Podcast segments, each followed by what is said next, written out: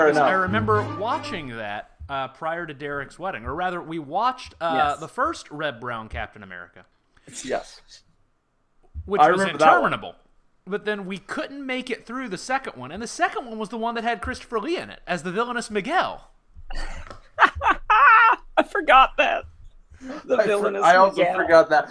The main thing I remember uh, is the van, the Oh, van yeah. that Amer- Captain America has, and also the fact that, like, for the first, I'd say, hour of the first Captain America, it was unclear to me whether or not he already had his powers. Yeah, yeah. it's very vague. It seemed like he might have already had his powers, but just for some reason was keeping it low key. Yeah. The villainous Miguel. Yeah. Uh, Wikipedia tells me that that film ended with uh, Christopher Lee getting an aging formula splashed on him and aging. Yeah, I definitely, have. I definitely have not seen that. I would, I think I would remember that. I do remember. Is it Tower? Not Tower Freak. Castle Freak. Castle Freak. Castle Freak. Oh, Castle Freak. Oh, Castle Freak. All right. Well, uh, welcome everyone to our review of Castle Freak, a Yep. movie I saw two years ago, one time. I uh, That I'm sure that I told you guys at the time. Uh, but oh god, what is the name of the guy who directed Castle Freak? Stuart Gordon. Stuart Gordon. Uh, I don't remember what movie it was, Stewart. but my old roommate Eric has a friend who hates Stuart Gordon's movies and went to like a screening of one of his films, a special screening, and he spent the entire I guess he had to go with a friend or something, got dragged to it. He spent the entire time bitching to his friend about how much he hates Stuart Gordon, and when the lights came up, Stuart Gordon was sitting directly behind him. Is your friend Ignatius Reilly? Who is No, it? his name is Jason Courtney. Reilly? Uh, and he lives in LA and uh, is an editor or so- he works somehow in the video editing department of a porn porn company. Interesting. Um, Oh, that, that that was not an explanation as to who Ignatius no, Reilly was. Ignatius Okay. Reilly thought is that's the, from, Ignatius uh, Reilly's the main character in a Confederacy of Dunces. Ah, okay. And uh, one of the th- one of the things he does is go to films that he knows that he is going to hate, and then complain loudly about them in a theater while watching them, and then eventually storm out of the film. Usually, films starring Doris Day and Rock Hudson. Fair enough. But this is not the Confederacy of Dunce cast. This is Cinema Excelsior. I think it's the third or fourth time we've tried to start this show now. So let's let's get it Yeah. un- let's get it underway. Uh, Six I'll- or seven since we count the times that I've tried to make this about Freezer Review, YouTube channels, or uh, Castle Freak. This is the eighth time we've tried to start the show. Welcome to Cinema Excelsior. Uh, our roundtable today, going from digital left to digital right, we've got uh, Daniel Watson Jones, Howdy. and uh, Daniel is the first head of Hydra. And uh, going to his right, we've got uh, Nick Bester. Beep boop. This is what I sound like. Nick is the second head of Hydra. And Beep I'm, boop. I'm Stephen Claypool, and I'm the third head of Hydra. Uh, cut off one, and there will be at least two left. Beep Hey, how many how many Hydra how many heads did Hydra traditionally have? Was it six or Like Eight the, or- the mythical Hydra. yeah, a mythical Hydra? I don't Because it know what starts off with a great number of heads and then they get more. Yeah, I'm not sure. Nine or seven or I feel like it's between six and nine. Well, what I'm curious about is did the original My gut Hydra reaction come is out, nine. Yeah, did the original Five? Hydra come out with like several heads, or was it just one? And then when that head got cut off, it was like, hey, what the hell? That was going to be my next question, actually. Uh, Hmm. if, if I'm the first head of Hydra, then am I the primary head? Or Are you the original head? Is Yeah. there an original head? Is this like a ship of Theseus sort of thing? And when they argue, does one of the heads get to like pull seniority versus the other one's like, hey, I was here first? Or is it more of a prestige situation? No, Well- I'm the original clone. No, I'm the original clone. Yeah, you're like Michael Yes. Keaton in All Multiplicity. right. According to this, the Lern- Lerniarian Hydra, or the Hydra of Lerna, uh, possess many heads, but the exact number varies according to the source. Well, that's not Oh, okay. helpful. Sorry. Anyway, uh, the reason we're talking about Hydra is today our film was Captain America: The Winter Soldier. Uh, Spoilers. spoilers. spoilers for this three-year-old film. Uh, This is uh, this is the one where Captain America fights the mythical Hydra. yeah, he, he Yeah. goes on the. This is the second one of labor 12 of- yeah, one of the twelve labors of Captain America. the second labor of Captain America. Um, this film was released. That would be that would be incredible if secretly all like they they had twelve Captain America movies planned, and secretly each one was very Each subtly one's a Herculean labor of Hercules. Yep. And When he we just get clean to like the, the stables. That's a Yeah, real good get- one. yeah we get to we get to uh, Captain America seven, and he's just a stable boy. the entire movie just two hours of him shoveling shit. But no, because uh, doesn't he clean it out with a river? Doesn't he redirect a river to uh to clean it? Yes, that I is true. thought He I does. thought he spent. But that's two how hours shoveling Hercules did it. Yeah. Oh, yeah, Captain America does it totally differently. I thought Captain, Captain America spent two hours shoveling shit America. in uh, Age of Ultron. No, Um, that's Captain America. Captain America. So Captain America: The Winter Soldier uh, came out in 2014. The Nemean Lion. The Nemean Lion. The Lion. Nemean Lion, uh, the Lemurian Star, which is a, which is a uh, space colony inhabited entirely by lemurs. Um, the film was directed by It Anthony just and to Joe that Russo. Lemuria must have uh, similar etymologies. What? Mm. Lemuria and what? It just occurred. It just occurred to me that lemurs and Lemuria might have similar etymologies. Maybe Madagascar is the original Lemuria Mm. before it sank Possible. into the sea. Madagascar be. used to be like ten thousand feet higher, and it just sank into the sea, except for what is now Madagascar. Yeah, it, it used to be. It was Lemuria's Everest. Yes. Lemuria's Everest is a lost Hemingway novel. Curious Everest.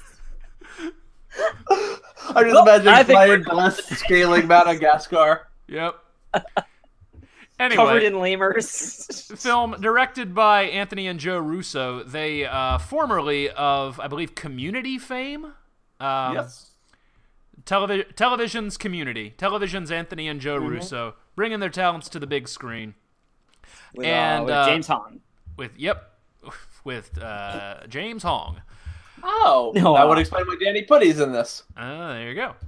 Um, film starring several actors from previous Marvel films, as well as a few newcomers, uh, namely Frank Grillo, Emily Van Camp, and uh, Robert Redford. Uh, Yeah. yeah, distinguished character actor who, who I believe you have theorized is reprising his role from Sneakers, Nick.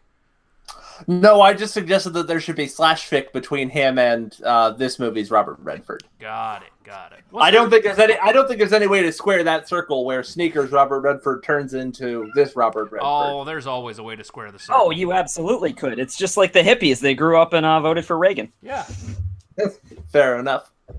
Yeah. Life. I meant finds- to say life- Justin Lin, Life not James Hong. finds a way. um, yeah. So we'll start off with a uh, a quick recap and then get into it. And by quick I recap, call it by- Billy and the Clonosaurus. yeah, by quick recap, I mean I expect to be interrupted a few dozen times with every point. Um, Nonsense. yeah. The coroner. Oh, I'm so, So sick, of that, guy. Uh, it's the part I was born to play. How's that doctorate coming, Nick? Uh, you know, another year. Ish. So we. I did. I I did do a. Uh, I did do a uh, presentation for the department uh, like two months ago, and my very first slide was uh, of an image of Dr. Nick, and it said on the top, "Hi every, hi everyone," and the bottom it said, "Hi doctoral candidate Nick." Good, good. Make them laugh at the start, then they're on Yeah, your nice. side. Yeah. Uh, And I do address every one of my emails to my students with "Hi everyone," just in case. Hi, somebody- everybody. Hi, everybody. Hi everybody. Hi, everybody. Isn't it? yep. No, I was saying it wrong. I have to say it in his accent to remember it's everyone or everybody. What if you've been saying it wrong in your emails all this time? No, no, I, I, I am all. I'm definitely like while I'm writing, I'm writing in Dr. Nick's voice, obviously. Oh. So the, Hi, everybody. You Just want to let assignments you- were. I just want to remind you all that the uh, that the assignment is due to, on Thursday, and the Less- screening is canceled tonight. Less What Dr. accent Nick, is that? More So Chico Marx. don't know. Anyway, uh, the film begins with uh, uh, our hero, Captain America, Steve Rogers, lapping and belittling a black veteran on a uh, on a leisurely run around uh, all of the major monuments in Washington. I assume. Yes, seems like it. apparently a 13 mile route that he does in a half hour. Yep, which is booking it. That is insane. That's Yeah, twice that's like a as fast. horse. Yeah, that is that is 26 miles an hour. That is insane. Yeah. Yeah. Um. anyway, they, they have a little meet cute, and uh, and uh, Sam Wilson, who is uh, played by Anthony Mackie uh, in this case, uh, gives Steve one more thing to add to his list of uh, of pop cultural things that he needs to absorb to bring himself back up to speed because Steve was frozen since 1945 and is now a man out of time. Did you I guys notice? I what screen the capped only- the list. I was gonna say, did you notice what the only thing on the list that was marked off was? I did. It was I, Star, I, it was Star Wars. Yes. Ah. But he hasn't gotten to Thai food yet, and that's crazy because Thai food is delicious. So the the Maybe list after he consists Star Wars. He was afraid that it was uh, food made from or made by uh, people in Tie Fighters. Waka waka waka. So the list includes uh, I Love Lucy, The Moon Landing, The Berlin Wall, up and down, uh, Steve Jobs (parentheses Apple), Disco, Thai food, Star Wars crossed out slash Trek. Maybe he uh, maybe he crossed out Star Wars because he he meant to write down Star Trek, but got it wrong. Or Someone told him that hey, don't watch Star Wars, watch Star Trek. Uh, Nirvana (parentheses band). Rocky (parentheses Rocky Two question mark parentheses) and That Tru- is correct. yep. It should have said Man. four question mark. That would have been more appropriate for him, I think. Rockies two through four are clearly the ones you're supposed to watch. Yeah, yeah, totally. Yes. And Creed. You can skip Rocky Five and even Rocky Balboa, but come back for Creed. I still have not actually seen Creed. I need to I watch haven't seen Creed. Creed either. Really good. Uh, I mean, really, you should just ro- watch one, three, and four. yeah, you can. Yeah, just- that's true. Two is not that yeah, necessary. two, two. What happens at the end of two? He becomes a champion. Well, we know that at the beginning of three. Um, Yeah. Like like two is very much the sec is is very much Rocky one redux. Let's just have another fight with Apollo Creed. Mm-hmm. Yeah, I mean, it's- this it's time Rocky- he'll win. It's Rocky one, but yeah, this time he actually gets to win. So we're two yeah. minutes. Uh, we're two minutes into the film. Uh, At like eight and eight minutes into you explaining the film, and we are discussing the Rocky movies yeah, right now. yeah. Anyway, anyway, uh, Scarlett We're You could say that we're off to a rocky start. Waka waka waka. Scarlett Johansson pulls up in a very conspicuous car, uh, establishing a theme for her throughout the film, which is that despite apparently being the world's greatest spy, she is also its least subtle. Um, Yeah. pulls the incredibly famous Captain America into the car, and they go speeding off to an adventure. This To is- the Indian Ocean. to the Indian Ocean, where they are to board a uh, a freighter, the Lem- uh, Lemurian Star. Is that correct? Star. Uh, not run entirely by monkeys, but actually hijacked by a French mercenary named Batroc. Uh, and we know he's The The Bat- lemurs are not technically monkeys. Yep, Batroc, the lemur. They're Um, not. Just cruise right over that one. Yep. That was appropriate. Well, the Lemurians in Marvel are mermen. Anyway, The Lemur- Lemurmian, look at the Ethel Merman star. yeah, the Ethel Merman Star. Yo, be swell. Was Ethel Merman a merman? Was Ethel, is that Bobcat Goldthwait guesting with us? Um, Was Ethel Merman a merman? Anyway, so Cap uh, jumps out of an airplane without a parachute, uh, lands in the water, boards the ship, and starts killing these terrorists to uh, liberate the ship for S.H.I.E.L.D. In the meantime, uh, Scarlett Johansson is on a covert mission behind his back to steal S.H.I.E.L.D. data on a conspicuously S.H.I.E.L.D. branded thumb drive. Uh, back in Washington, D.C., uh, Nick Fury, using some of that information, uh, realizes that uh, the secret SHIELD project, that's Project Insight, which is not one, not two, but three helicarriers, um, uh, could be compromised and goes Gasp. to SHIELD uh, official. I'm not quite sure of the hierarchy here, but I guess he's like sec- uh, secretary of SHIELD or something like that. He's Uh, chancellor. He's he chancellor of. the phones for Shield. Exactly. Yeah, he's really looking forward to second. He's High Duke. He is High Duke of Shield. Yeah. Um, Alexander Pierce, uh, played by Robert Redford, uh, who is ostensibly benevolent and friendly, but well, look at the casting. sh- Look, at- look at the casting sheet and try to guess who the villain is. Uh, Is it is it Cobie Smulders? It's Cobie Smulders, um, because she broke America's heart. Yeah. She ended Is- up being the mother, or not, but not. he still ended up with her. Do you guys do you guys think that Nick Fury is a furry? Nick Fury, agent of Shield. Uh, anyway, so Nick Fury goes and presents this information to Alexander Pierce, asks for the, uh, we should say, transparently bad idea of three enormous death ships Yeah, like there's that a can there's kill some- people from thousands of miles away. Yeah, like the movie is not particularly subtle that Shield has clearly lost its way, but even before Hydra, uh, the Hydra reveal. But there still seems to be some attempt to make it seem as though what Nick Fury is suggesting here with the helicarriers might be a good idea when he first reveals it to Captain. I'm like, no, this is a bad Like, idea. here's the thing: What are like, you he, he, tell, about? he tells The- this story in, to Cap in the elevator about his grandfather, who was an elevator operator, and it's like, yeah, grandfather loved people, but he didn't trust them, and it's like. Okay, so you're you're building this story, you're building that theme, Yeah. and you, you can follow that. And then the next logical leap is so we built these three star destroyers. Yeah, we we have built a thing, and in his pitch, in his "I'm not evil," here's why this is a great idea. Here's a thing that can kill thousands of people a second. Literally, he says thousands of targets a second. I'm like, why do you need that?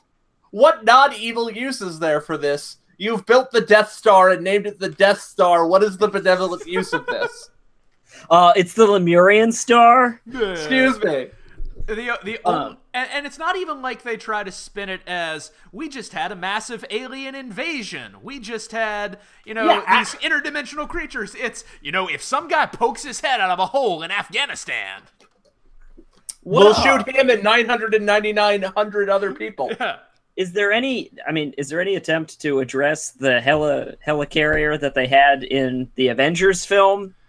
Yeah, but They, there, they there was already only had one, right? yeah, but see the the difference But is wasn't there's able to kill a three, thousand people Yeah, there's three of them now, Yeah. and they're satellite. And that one had a linked. cloaking device, right? Yep, Yeah.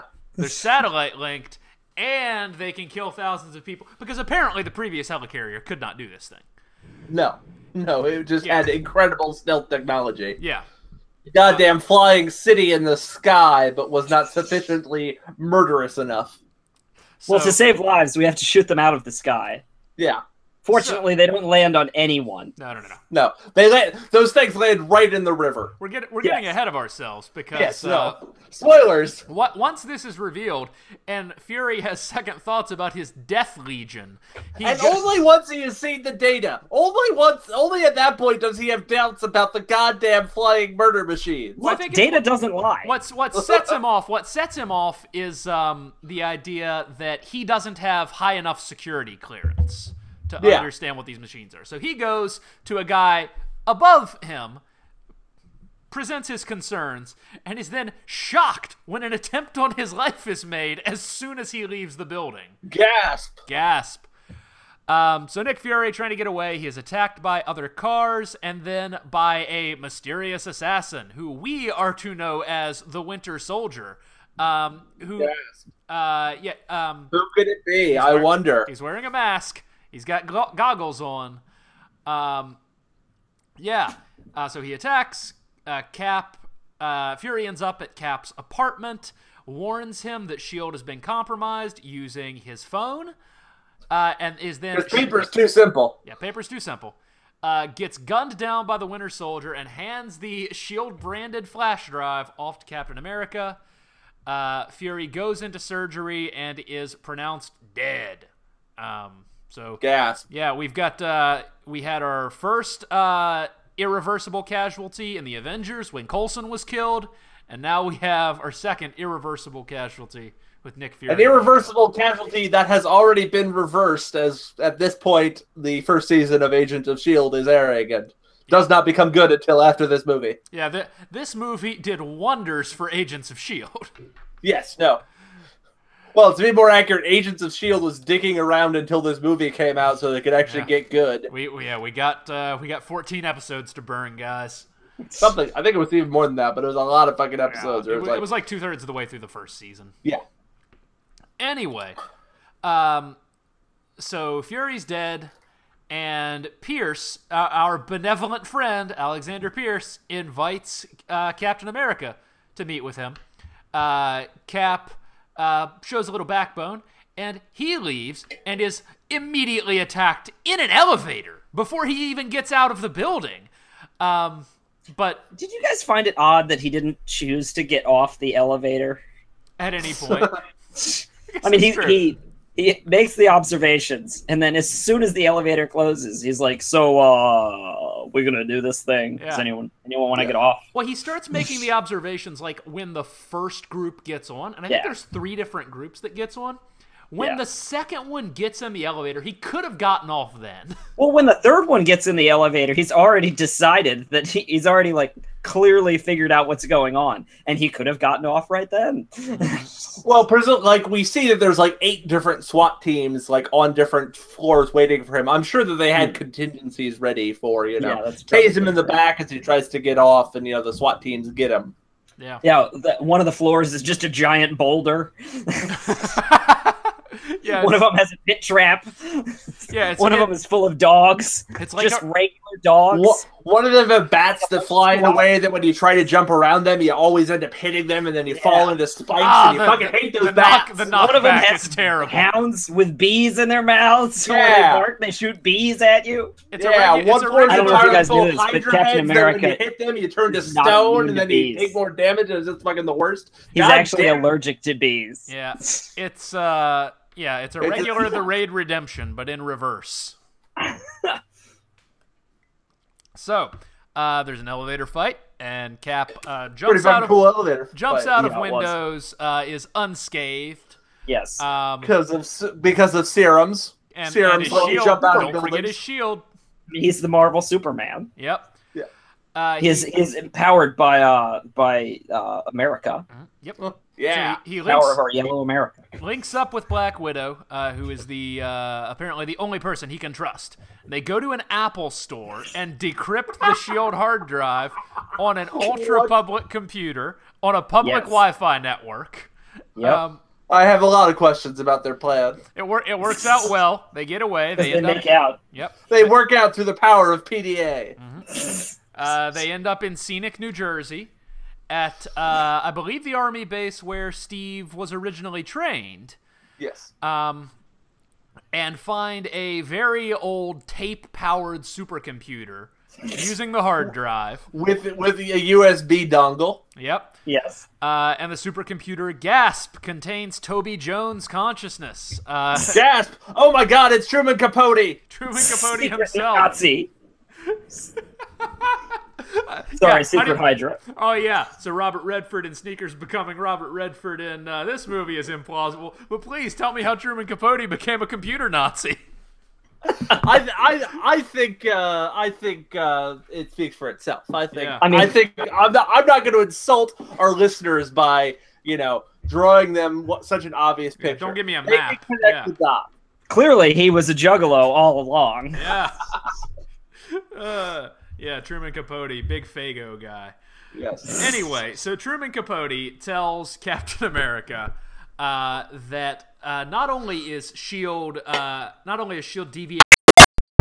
Not the twist of the movie. Although Mm-hmm. when you watch it outside of that context, you go, it's an hour and a half into this movie, and you're making a real big deal out of the fact that this guy's Bucky.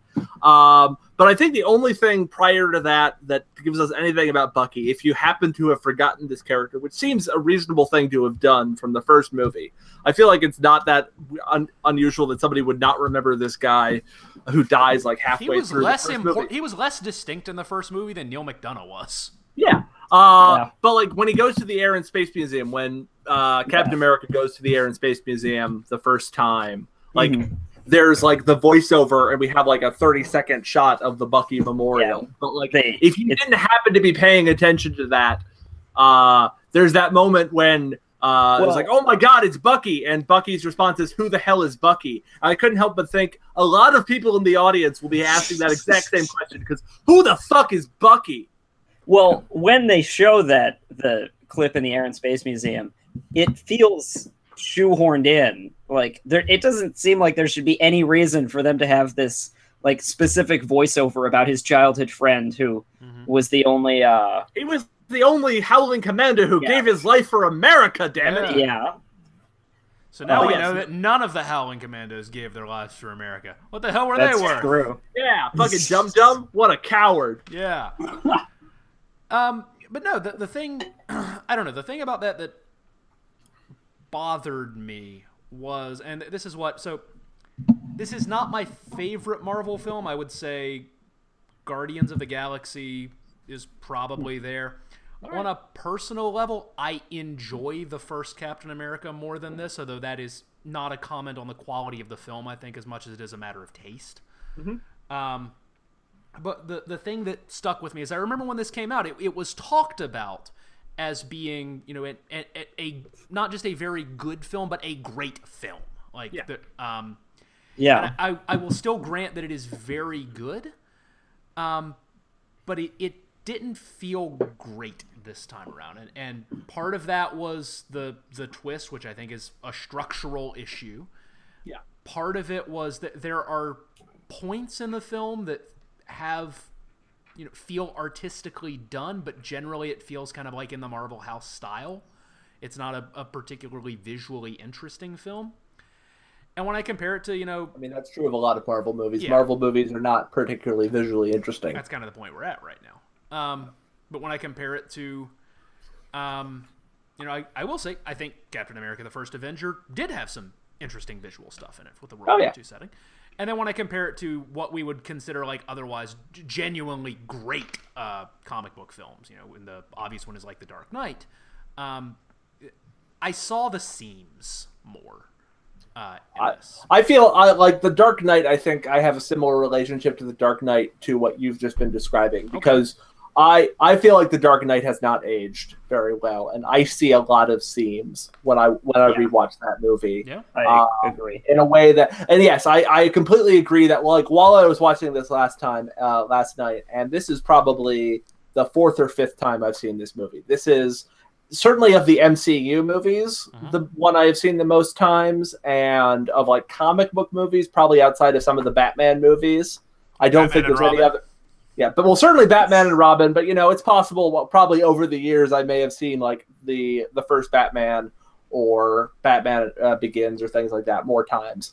Um, but um, like yeah, certainly while I was watching it last night, like yes, the there is this bizarrely long slog of like who's the Winter Soldier? When are they going to tell us who the Winter Soldier is? I fucking know who the Winter Soldier is. Why are we fucking uh, doing this? Yeah. But uh, I mean, that like in a lot of ways, the movie sets that up to be the twist. Like he is the title character, but that's not really the twist of the movie. And I remember like when I went to see this movie for the first time, uh, I went to see it with several other people, uh, including two two of my uh, two of my friends from uh, my grad program, both of whom were uh, probably the biggest comic book fans that I've ever known.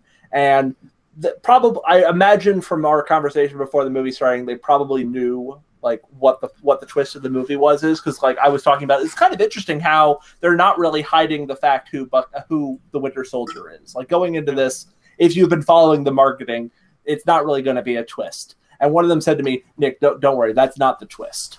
But I think the twist of you know Hydra Hydra exists, Hydra is in uh, Shield. I think does still work really well, and I certainly remember at the at that time, um, like just you know having having Truman Capote tell us that uh, that uh, he's been working and he's a he's a you know AI Nazi working inside uh, Shield the entire time. Uh, works really well, and I think you know to the extent like I feel like Agents of Shield has sort of spun off into its own thing much more Mhm. recently. But at the time, there was this really you know fascinating integration where you know the week after this movie came out everything that happened in this movie happened in the TV show, and suddenly all of these characters in Shield have to deal with the fact, holy shit, we're surrounded by Nazis. Yeah. Uh, Hydra are not Nazis. They're fucking Nazis. Shut up, Marvel. They're Nazis. You made Captain America a Nazi for stupid reasons. It was poorly considered. It was Uh, it was poorly everything. Now, I, I wonder, dude. They're Nazis. Dude, your thoughts on this? Um, you had the Hydra twist, which I agree does does still come off very well, and there are points where you know they kind of call like they bring back Garry Shandling and uh, Sit- Sitwell had been in other things. Sitwell, um, but like we are given the impression that this had been planned out basically since the beginning of the MCU, and I am just wondering like to to what extent do you buy that versus they then looked back and said, oh, we could make Garry Shandling a Nazi. I I mean I think I said when we were watching Iron Man or when we watched Iron Man that um I think that they had ideas for how they were gonna lay groundwork for Hydra from the beginning because there's one very distinct scene where uh, I think it's when uh, Iron Man and what's he called like the Iron Mongol or Ironmonger. Ironmonger. Ironmonger The Iron Monger are fighting. Mongol. I don't know. um, and he, I think Tony Stark gets like hurled into a bus that says like hydrogen powered, and he gets uh, the the the gen gets uh, knocked out, so it just says Hydra powered, Mm. and it, it seems like they were subtly trying to say like, oh, Hydra's here now, maybe the Ironmonger is Hydra, but they hadn't really figured out where they were going with it yet. And I mean, I, I think that was probably like a gesture at it, but they didn't, and they changed direction, so they they never ended up using that uh, idea, and so I think they probably wanted to do something like that, but uh, um I, I think that the Russo brothers probably, well, I don't know, you know who Yeah. who was like writing the larger plot points, Yeah. uh, but I uh, I I guess this was the third time that I saw this film, and I think I do like it as much as I did originally, but um, the the Hydra stuff I still find very interesting, and the Bucky stuff I find almost completely uninteresting. But it, it doesn't feel as poignant as it did then because now, it- I mean, we were still pretty surprised about you know the Snowden re- revelations about the NSA at the time, and this felt very poignant to me.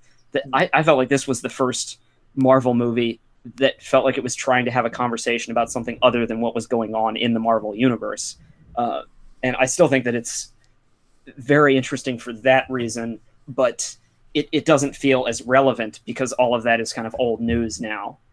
Uh, but I do think that it, it marks or it's a, a kind of a benchmark film in that I can't think of any other Marvel film that felt like it was specifically relevant to any kind of contemporary political issues.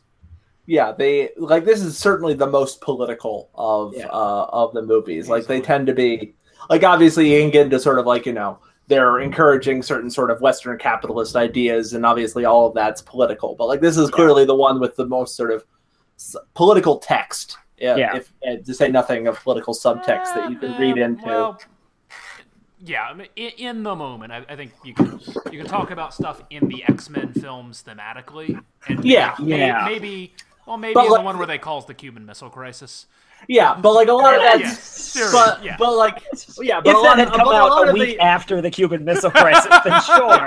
but a lot of the a lot of the politics. Wow, this of, film really predicted this. Yeah. Yeah. A lot of the politics of the X Men is sort of politics by analogy. Yeah, yeah, that's There's right. a metaphor that is like, oh, we're making a commentary on race relations or LGBT relations, Yeah. things like that. That's that's Uh, but like, this is very specifically about like, hey, what do we all think about the surveillance state? Yeah. Uh, and in, in a much more general sort of like, hey, we should be critical of this yeah. yeah. uh, kind of way that Although like I don't It's, it's less subtext or text than super text.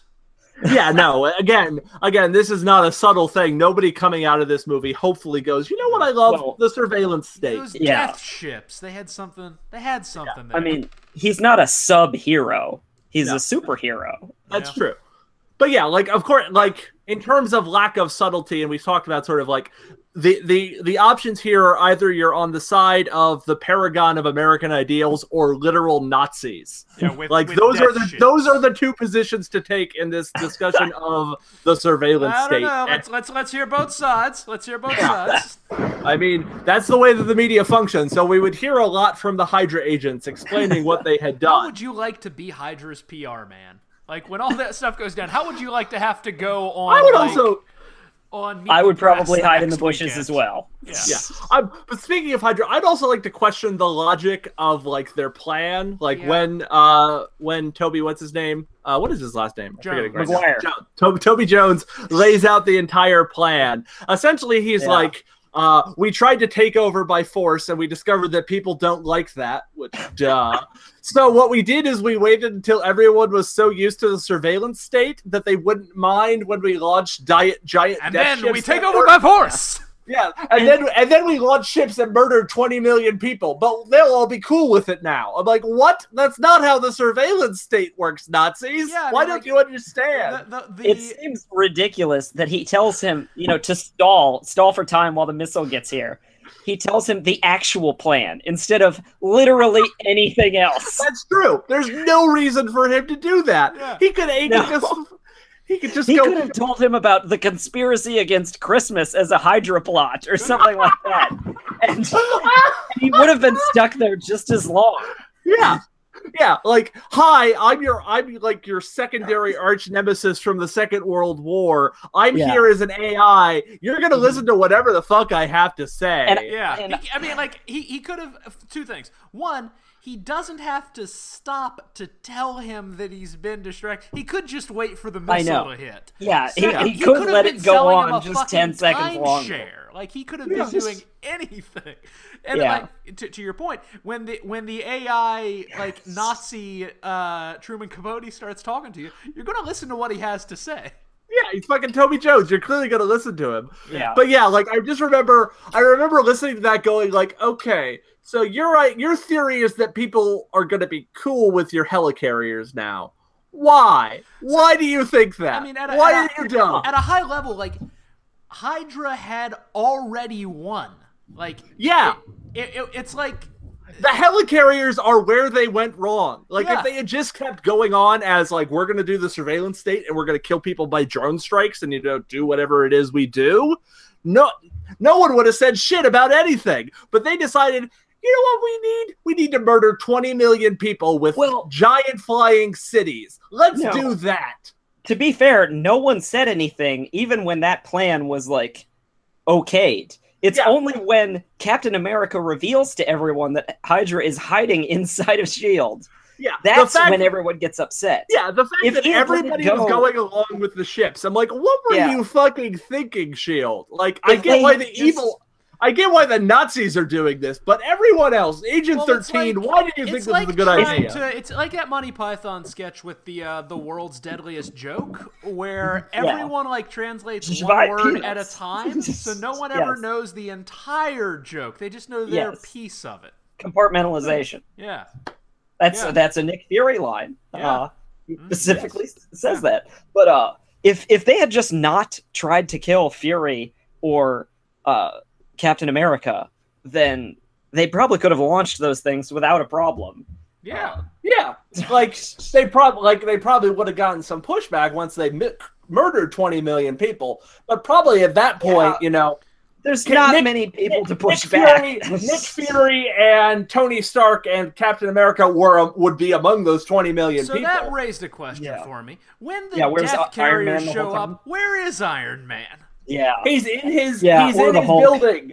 Show us because once the death carriers get three thousand feet above Washington D.C., they can apparently hit targets two hundred twenty-five miles away in New York City as Yeah. the as I the mean, targeting that- goes on. I I feel like that's not that unrealistic. Maybe not with straight line bullets, but if you can fire a missile from DC to hit New York, then Yeah, something that is but- directly above But they're not DC. firing missiles; they have downward-facing machine guns. This is how they're going to hit something uh, Well- well, 1.2 million feet away from a height of 3,000 feet. So it was a poorly considered plan, poorly executed. I think is what we're getting at. Which Yeah, really no, raises some Hydra- serious questions about. I mean, it's it's a very. structure. Very to be fair, to be fair, their leader is an AI Nazi. Wait, is Yeah. he the leader or is? Uh, I assume he's got some important planning. I feel like, you he's know. kind of the executive chairman at this point. Like they give him a Fair title, enough. but he's not He's really not- involved in the day to Yeah, day. that's true. He's not High Duke Well, of he does Hydra live in a bunker that. underground on a on a uh, uh, what do you call it? A disengaged army base. What do you call it when you stop using it? It's, uh, Decommissioned? Decommissioned. Thank you. Decommissioned army base. Which is Uh, clearly the place to be, out in the middle of rural New Jersey. Yeah, he's enjoying Yeah. his comfortable retirement below New Did you like how uh, how Captain America was able to uh, to figure out where the secret base was because he'd memorized like all of the army uh, rules he knew and army regulations I thought that was great. about where muni- munitions dumps can be in relation to barracks. So, uh, with on the He couldn't have just of- said, "This wasn't here when I used to work here." Yeah, exactly. It was Yeah. uh, like that's a weird thing. Let's go check out that building that's new and looks suspicious.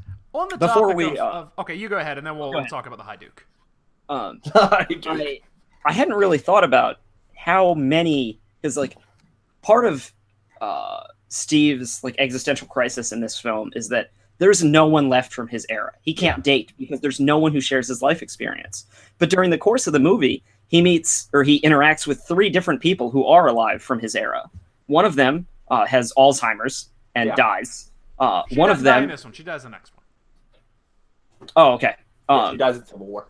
Yeah, you're right. Uh, well, she's got Alzheimer's, and he can't really relate to her, or have a relationship with her. One and of she's them got really his- bad makeup on. Yeah, it's not as not as good. And she's kind of lazy. She just like lies in Lays bed all the time. yeah. Yeah, come on. Uh, and one of them is his childhood best friend, who also has no memory of him, uh, and is evil now, I guess, and brainwashed. Uh, and also has like a metal arm, and like, how do you relate to that? Yeah. But uh, He And keeps one of punching them- his shield out of the air. It's very rude of him. yeah, is uh, an evil computer program uh, who used to be his arch nemesis. You could Uh, argue that the evil computer's the most relatable. Like they might Yeah, be able because have he actually conversation. is aware of what Steve has been through and can talk to him about it. Yeah, they seem to have a nice sort of, uh, you know, Yeah, back they and got forth. back and between them. forth like a Although- rapport. What I find interesting is when you said he encountered three people from his time era, I started counting and I went, all right, there's Peggy and there's Toby Jones. And I couldn't think of the third one. I couldn't think of the title title character character. of this movie. I was like, who's the third one? Who's the third one? Robert Redford's not that Pierce, is From old. that era? Oh, it's uh, Tommy Lee Jones, Yep. who actually is an immortal. yes. God, that would be amazing if they brought him back in Captain America 4. Uh, Yeah. So you've you've got uh, the High Duke of Hydra, who's played by Robert Redford, um, and I, I remember this is again the Hydra twist works well. The twist that Robert Redford is the villain is not a Is the Juggalo? twist. Well, yeah, Yeah, because he's I a mean, juggler. before the Hydra twist, it seems like the villains are Shield, Yeah, well, I mean, e- even more than that, he's like- still obviously the villain of Shield. Then, But he's also obviously the biggest name in the cast that was not in previous films, and Yes. also has the gravitas to play a villain. yes. Um, and, and Sorry, I gotta find my cat. you gotta find your cat.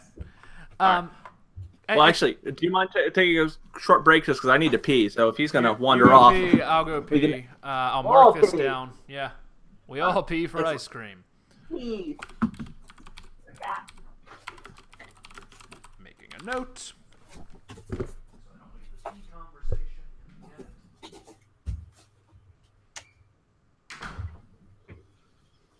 Oh, wow, you guys left. Hillary?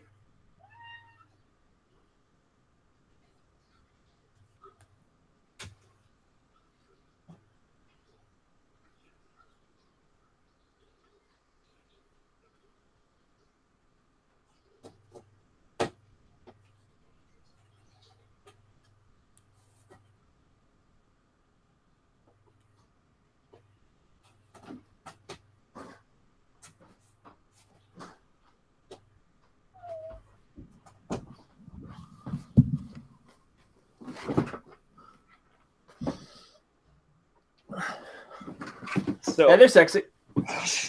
Come here often. uh, once every couple months. Um, so I was hearing a lot of scrabbling around behind me, and I could not see Hermione anymore.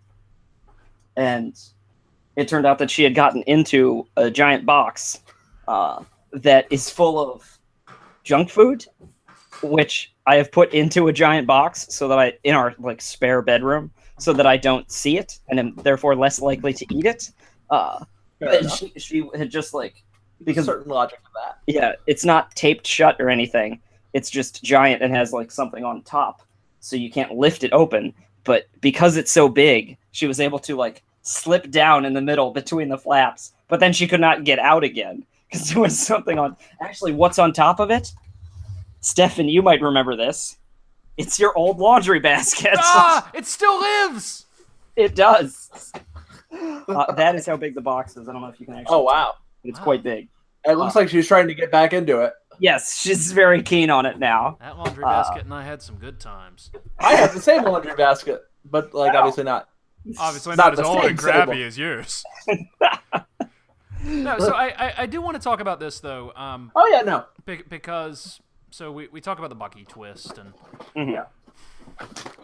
there is critical information about the relationships and the characters in this film that is not communicated in this film in any meaningful way and Oh. arguably wasn't communicated in the last film in any meaningful way and will ostensibly be communicated in the next film in Kind a of, yeah. way um, and the, the question that raises for me is we're talking about not just franchise filmmaking, but mega franchise filmmaking. I mean, spread over many, many different films and many different pieces. And yet, the emo- what is supposed to be the emotional core of this film um, just kind of drifts by almost non existent. Is the film hurt by the fact that the burden of carrying the emotional weight of the film is on the previous and next film in the series? Or are we okay with that? I mean, I think I think what you were saying about it's not really in even in the first movie. I think I think that is a major problem for this.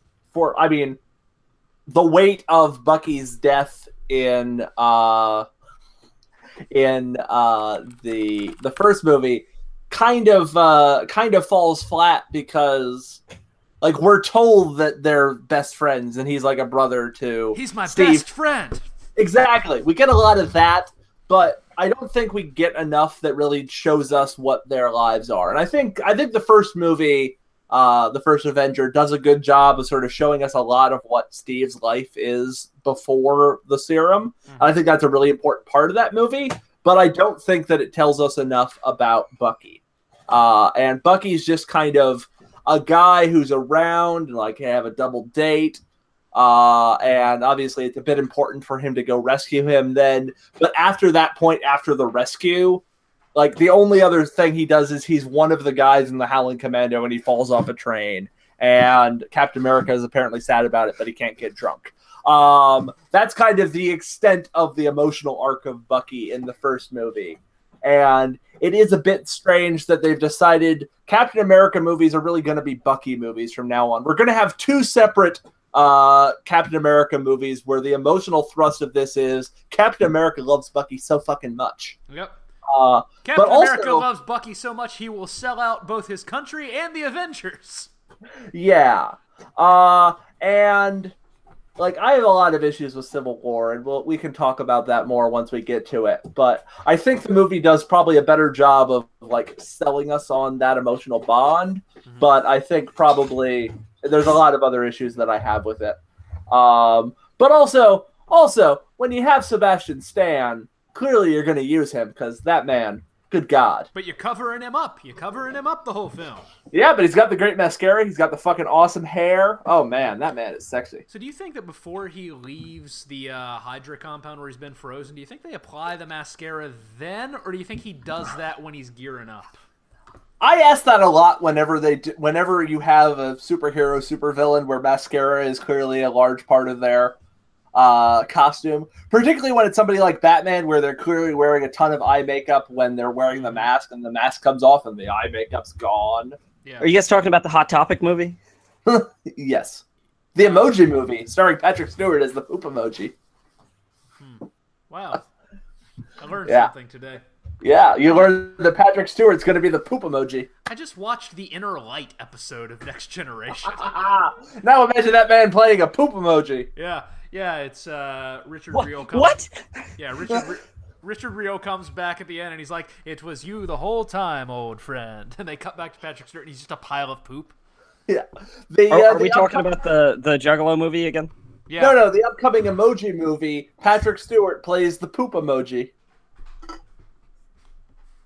I was gone for like ten seconds to get my cat out of a box. It doesn't make any more sense. And. I- No, no, it, it I'm really. not sure whether you're joking or not. No, I am. I am dead serious. Patrick Stewart plays the poop emoji in the Emoji Movie.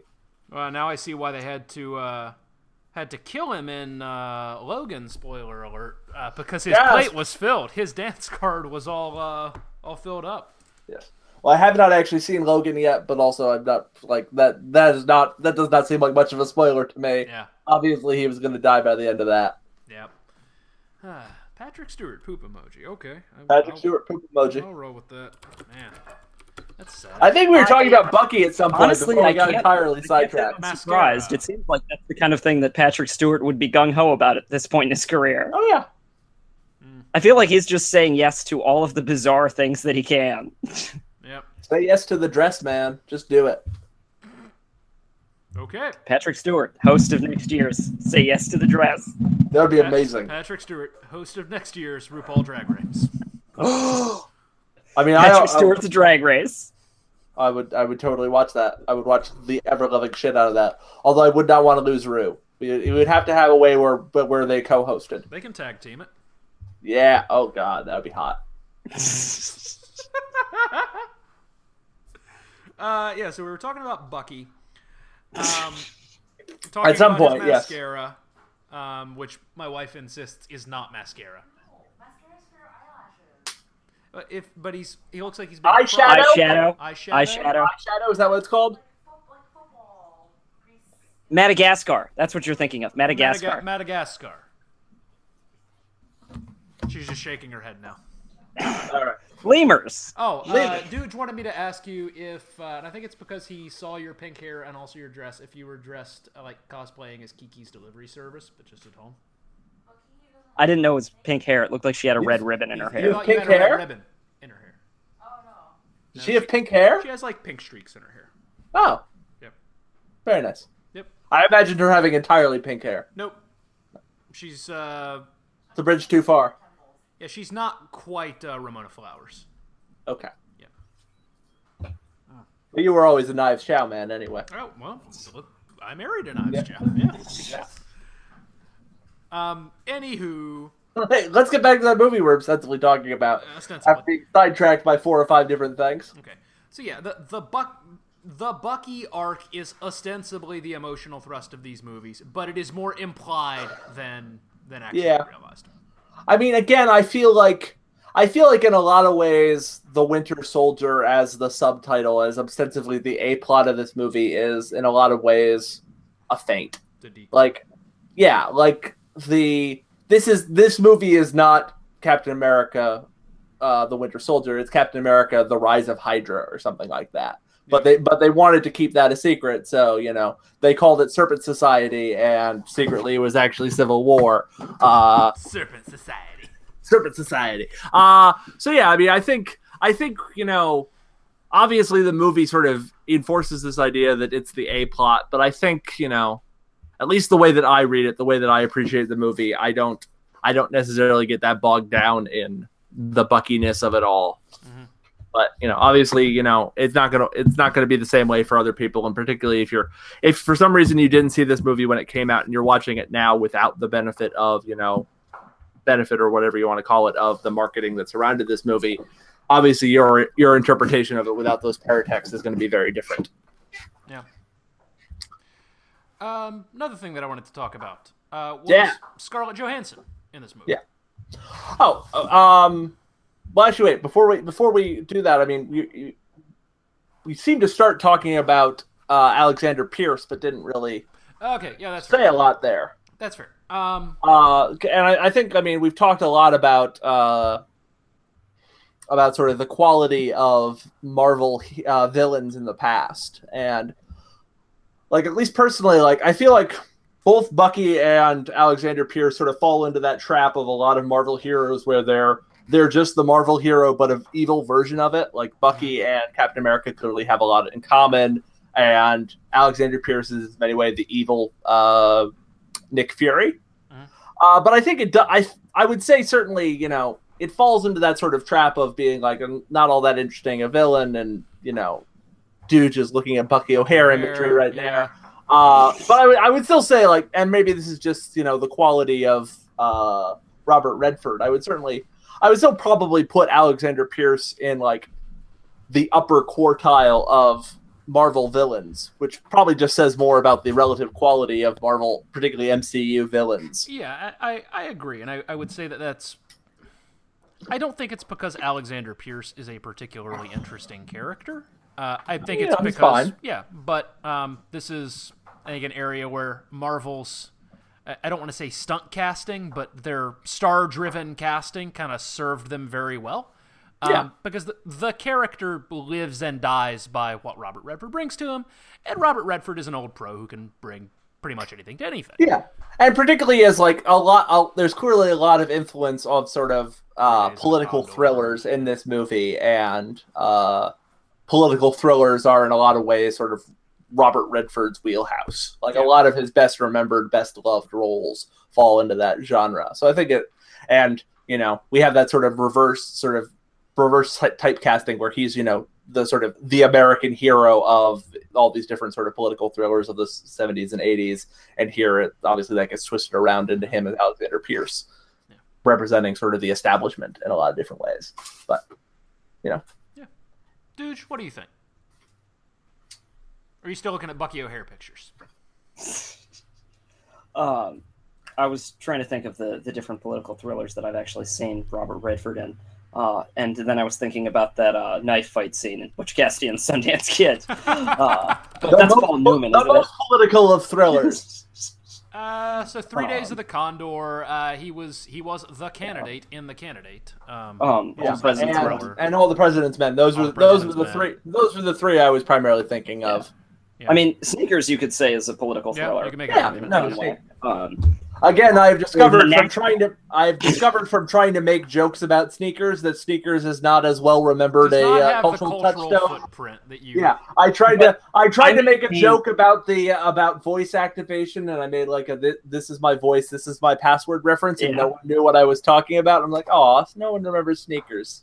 Hmm. Uh, I I think that Sneakers is it might be the only film about um, like digital or like the digital age or uh, like the internet era or espionage like um, Mhm.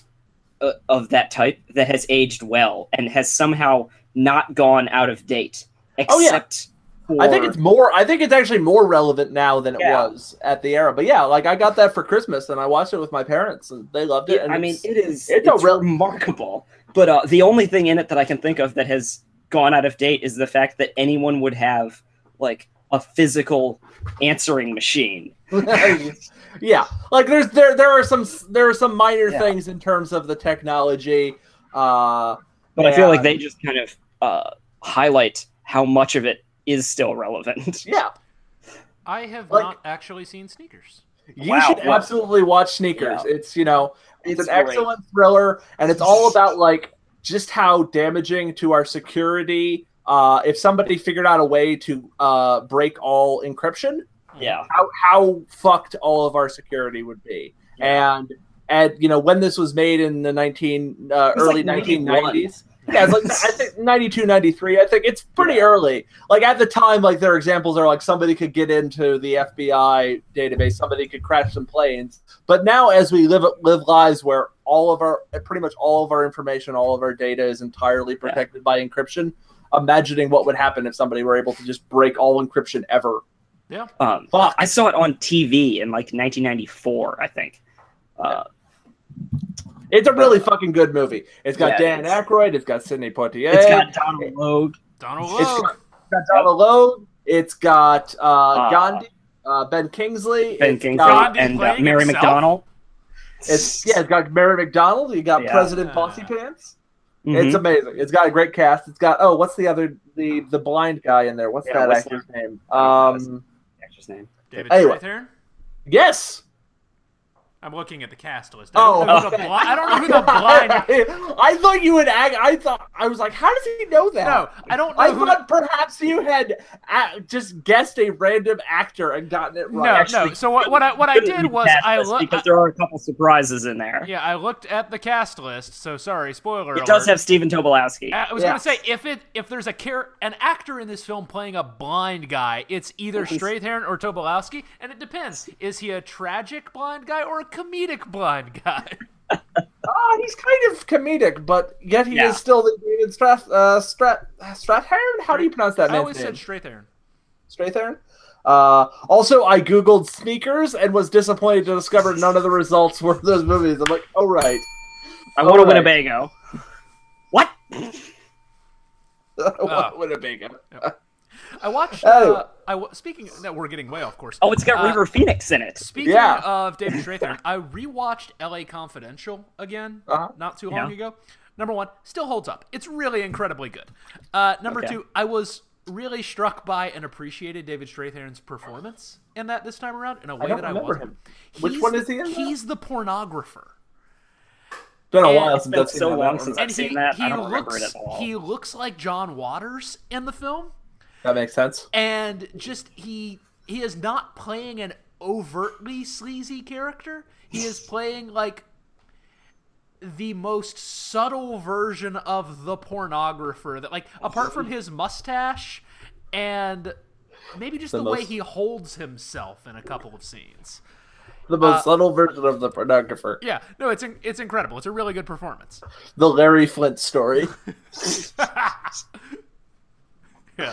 Also, Uh, I realized that jamming. saying, I realized that uh, the phrase "the way he's holding himself" in a couple of scenes may not. Uh, Yeah, I, uh, I was trying to figure out how to make that into a joke that was somehow more overt than than what you had said. So let's let's bring it back around to Winter Soldier. Yeah, I, I'm kind of amazed given like how much I like this movie, how off topic we're getting. What was the one that we did last time? Uh, Thor: The Dark World. Yeah, where we like we could not we bring ourselves to topic talk about that Yeah. movie because none of us liked it, but we're just we're going real off topic here. No, we don't we don't have Derek or Patrick to hold us uh, hold us down this time. around. That's true. Yeah. They, they they they are uh they are our guiding lights. So, um, the I, I, I have two more topics on my list for this film. Sure. Um, and we can take them in whatever order you want. One is Scarlett Johansson, and the other is uh, the Russos themselves, and and the sort of Renee. Yeah Renee Russo herself.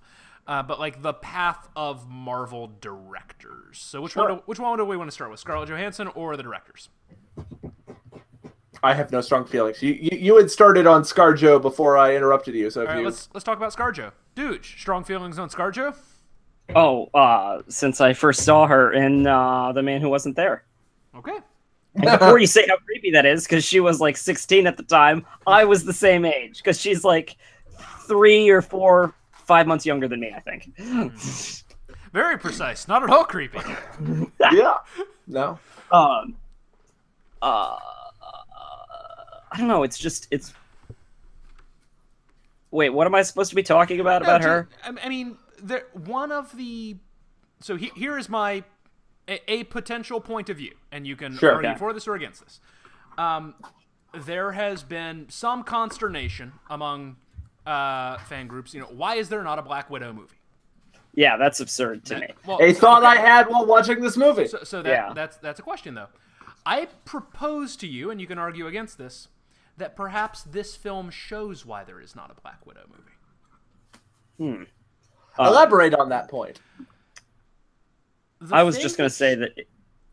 Now, Uh, you you could spin this as a positive or a negative, um, and I, I am perhaps provocatively choosing to spin it as a negative.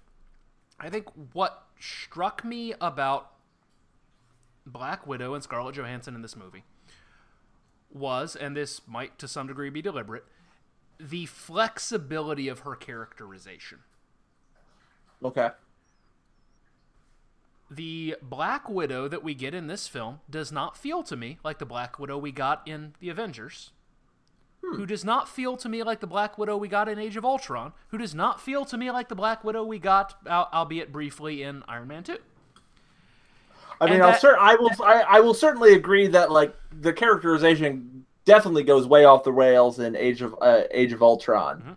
I'm not I'm not entirely sure I agree with like that that that it's necessarily as schizophrenic as uh, you're describing here, but The the things I'm thinking of really are kind of the she has a bit of snark to her in this and Uh-huh. a bit of um you know kind of flippancy Yeah. that she didn't really have in the Avengers. Um and what that communicates to me is she's being deployed in these films as a utility player. She's in them to fill a spot that is Yeah. needed and fulfill a function that's needed. And because of that character, it works. But I question how that might look in a film where she is the ostensible protagonist and what that film would look like. That's the the, the question. All right. And I, I am I mean- I'm not glued to this, but it struck me while I was watching it. I mean, I would say like yeah, certainly she's you know uh, flippant if you want to describe it that way, you know, a bit more playful and jokey in this movie. But I didn't necessarily read that as you know the flexibility of characterization or you know inconsistent characterization, but more just sort of as a testament to the bond that she and Steve have. Yeah. Like because I feel like she has a she cer- certainly at least at this point in in the uh, in the MCU continuity uh, is as closely bonded to any of the Avengers as she is with him. Uh, in a way that obviously the, there's much more detachment in uh, Certainly in Iron It- Man too. in Iron Man two, where she's just sort of being an undercover spy, or um, First of Avenger yeah. Avengers, where in a lot of ways she's still sort of being the company woman working uh, for Shield. Mhm. Um, She's also kind of defined by her relationship to Hawkeye in that film. Mhm. Um, yeah, no, certainly in Hawk, but yeah, cer- certainly in the Avengers, Hawkeye is sort of her primary touchstone, which is an odd primary touchstone for anyone to have because Hawkeye doesn't do a lot in that movie. Like, yeah, uh, the fact that she is primarily defined by her uh, relationship with the guy who is almost immediately brainwashed and working for the bad guy for most of the movie uh, does sort of limit the potential uh, for her characterization there. Though she still has some great moments, particularly with Loki when he's in the when he's in the glass box. yeah, Uh, but I mean, I, I would say like for me, this is sort of this is the movie where uh, sort of Black Widow becomes a character that I uh, enjoy significantly more than I did. I liked her in Avengers, and she, you know she was fine in uh, uh, Iron Man too. But sort of once we start sort of seeing.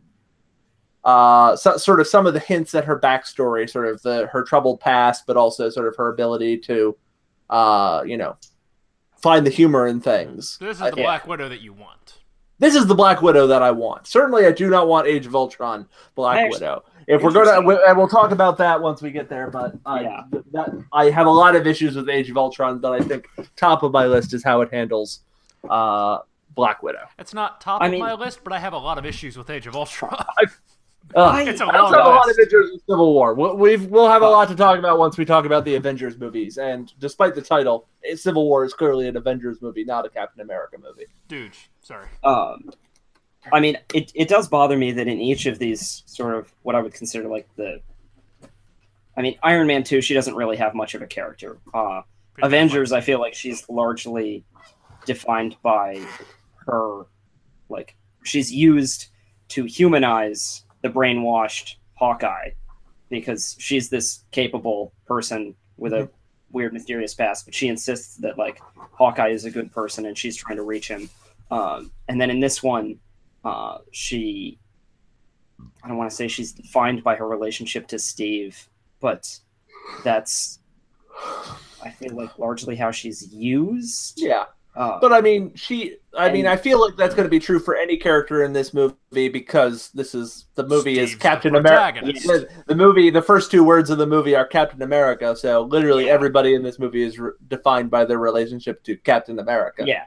But and then in Age of Ultron, I feel like she, or at least from what I remember of the film, uh, it's largely about her attempt to have a relationship with the Hulk. Uh, Yes. Which, And Which is an I odd like her- coupling. Well, which I it's I actually would- my favorite of all of these 3 Mhm. Um, and I I like that aspect of her character because I feel like it's more interesting and reveals more Mm-hmm. about her that's like subtle and unsaid than her as a pair with Mhm. either Hawkeye, which is boring to me. Uh, Because and- Hawkeye's boring. Yeah, but and I like the fact that Hawkeye has a family, and like that's largely why he's boring because Yeah. he is he's doing a job, and then he Oh, goes yeah. home to his actual life, which is irrelevant to the rest of the MCU. I really Yeah, love. no, we- I, I, I, Hawkeye is not served particularly well in these films, but I, I really love him. Oh yeah, no, like Yeah. uh and again I I is that Age of Ultron or is that uh, Civil War? I get It's the Age of Age of Ultron. Age of Yeah. Ultron. Age of Ultron. Like clearly clearly of in terms of like improvement of character, Hawkeye far and away gets the biggest improvement in uh in that. Yeah. And I would actually agree with you that like at least on paper, I think like the pairing of uh of Bruce and Natasha could be really interesting, but I do not like the actual execution of it. Yep. Okay. Uh, So we, but in terms of both sort of the weird, the- sort of just some of the weird sort of sexual politics of their like how she calms him down in a weird sort of infantilizing kind of way, but also in terms of just sort of the the weird backstory that we get on uh Black Widow in terms of she understands what it likes to what it's like to be a, a monster because she can't have babies. I'm like, what That's is not that? what that is not what she says. we- we can, She says yeah, that uh, she's monster because she was trained to be a monster because she Yeah. can't relate to lot- other humans. Because lot- they- we, we will have a long opportunity to litigate uh, Age of Ultron. Litigate is the right word to describe how we'll describe Age of The, Ultron. o- the only yeah, the only question with the Age of Ultron episode is how long will it be? yeah, Uh, but I It's going to be a long I one. think that that is a, a, a gross misinterpretation of what that speech is actually about. Uh, but it's certainly a popular one on the internet. But uh, I I think that it, it bothers me that in each of these films, uh, she is used as a foil for the protagonist. Uh, but it makes sense because each of them is a film about its protagonist. Well, except Age of Ultron, which is an Avengers Which film has no protagonist, which is one of its Yes. problems. yes but uh i mean avengers doesn't really have a protagonist because each of the characters is like one aspect of the protagonist Yeah. um and i think that we really des- she deserves her own film because i want to know what her motivations are and like you know something about her story uh Yeah, I would. And- I would love to have a movie where all of these people are the foils for her. Like Yeah. she's been fucking everybody's foil but Thor at this point. You want Yeah. you want the Zeppo, but starring Black Widow. I would fucking Uh. love that. That would be amazing. Like i uh if it were just like what was if it were just like a sort of a like a, a picaresque thing where we find out what she's up to during the course of Thor: The Dark World, and then we then Act Two is what she's up to during Iron Man Three, and then after that it's like what she's up to during whatever other mo- uh, Ant Man or something like that. All these movies where we find out all the things that are going on with her life during all this other bullshit that nobody cares It's the about. Rosencrantz and Guildenstern are dead of the uh, the Marvel universe. Yes, that is exactly what I want. Like, yes, if like it could be her and I want to. Uh, I don't know if it should be Hawkeye. I think it should be um Kat Dennings' character. Like yeah, if she and Kat, she and if Darcy. she and Kat Denning should Yeah. uh Darcy is that what her name is? Yep. Darcy. Like if she and Darcy could have some kind of weird like Darcy gets roped into a wacky spy adventure, and it's basically it's one of those uh, fish out of water. One super competent spy, one not super competent. yeah, uh, exactly. It's a 'Cause, you regular know- Rock and Kevin Hart situation. yeah, because I'm I'm pretty sure Darcy's not going to be in Ragnarok. No, Uh, so you know, we need to come up with something for her, particularly now that uh, Two Broke Girls is canceled. i mean it's just Oh, the two broke girls, got movie right canceled? Uh, yeah, I think so. Oh, or it ended i don't actually know poor Kat. Yeah, they brought it. Yeah. They, they became not broke anymore, so they couldn't. Uh, yeah That'd be amazing if that was how that show ended. they won the lottery. they uh They won the lottery, but then it turned out to be a uh, a, and then it turned out to all just be a grief-inspired uh, fantasy sequence because one of the broke girls had died, and the other one had come up with this whole elaborate thing where she was on top of a train trying to stop terrorists. You know that they are bringing back Roseanne, right? yes, and I how don't know do how they they're get gonna. their way out of that box? I don't I know. Who They says they're gonna try? that like I guess Although they'll have it, to. it also is the easiest thing that they could ever do. That she just writes more stories. I would prefer it to be that John Goodman faked his death because he couldn't stand to be married to Roseanne anymore. I mean, wouldn't you? Oh, Tom Arnold did. I'm reasonably certain he didn't fake his death to do that. I don't know. When was the last time you saw Tom Arnold headlining a Hollywood blockbuster? He starred in The Stupids. Then his career disappeared. Well, well, Yeah, when you that put was it the that coffin way, nail. well, when you put it that way, Yeah. Uh, Return to sender indeed. well, at least he seems to be doing better than Randy Quaid. Well, he's not a fugitive. He's not a fugitive.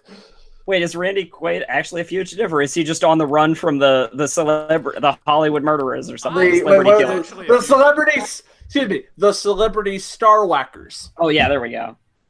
Uh, Speaking of how he's holding himself. um, No, he's living in Vermont now. He was arrested. with Luis Guzman. I don't think he's living with Luis Guzman. Does, Oh, Luis Lu- Guzman has a has a ranch in Vermont. Does he? Yeah.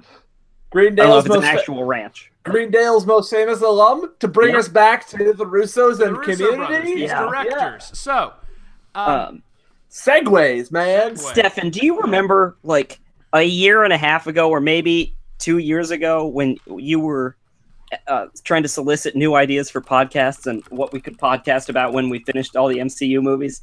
And my first and only suggestion was we should talk about the Fast and the Furious films, and that was before Seven came out, and they really blew now up. it's a cottage industry.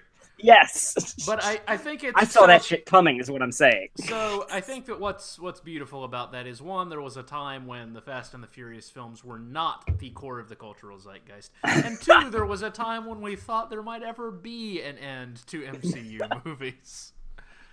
Um, Or an end to the Fast and the Furious films. but the uh, the Russo brothers. So I The do want to Russo talk, brothers. I do want to talk about this because um, this is something that happened in Thor: The Dark World, not very successfully, but which happened here much more successfully, and that is the transition of directors in the MCU um, towards uh, not necessarily a pure television roster because we still have you know James Gunn ahead and um, I guess what is it uh, Peyton Manning? not Peyton Reed? Manning. Pey- Peyton Is it Reed. Reed? Yep. Um, we, we've got that ahead as well. But th- this was kind of the point where I felt like Marvel started shifting away from um, not necessarily prestige directors, but known commodity directors or directors with particularly strong authorial voices. Because previously you had had Jon Favreau, who has a style, but he's kind of a jerk. Yeah. You had Branagh, which has a very very distinguished pedigree. Yeah. You had Joe Johnston, which had a a long line of uh, or a long film history behind him. You had Shane Black, who had a very distinctive voice. Yeah, Um, Whedon. You had Whedon, um, who I, I would say kind of as much as anyone established the template of of what was coming. You don't think of Joss Whedon as a visually dynamic director or a director with a particular style, but you think of him as a storyteller. Um, and then suddenly you've got Game of Thrones guy directing Thor: The Dark World, not very well, and you've got the Russos directing this, much better. Which Game of Thrones? Alan Taylor. Oh. Hmm. Um, and, and you have the transition to directors who might be more amenable to a house style. Yeah. And I, I don't think that's necessarily a good or a bad thing, but it is a thing, and I think we should talk about it. But yeah, I mean, like the the comparison with television is important because you know in TV, be, the director of a television show is a much more minor role in terms of things than uh, than films. Like TV is a producer writer uh, driven thing. So you know when we're dealing with the MCU, we're dealing with you know this is Kevin Feige and you know whoever else. I'm sure there's a bunch of other people involved in, creatively, but they're certainly the the, the the guiding the powers that be the guiding spirits here uh, for this franchise and yeah i could I, I certainly see why in like when you're first establishing this is like hi we're marvel we're going to start a studio we're taking it seriously here we've uh, we've you know gotten some you know these aren't you know the greatest directors in the world, but we're clearly clearly hi- hiring These some solid. solid B-listers. Yeah, we're so, uh, hiring some solid B, B listers, and somehow we got Kenneth Branagh in here.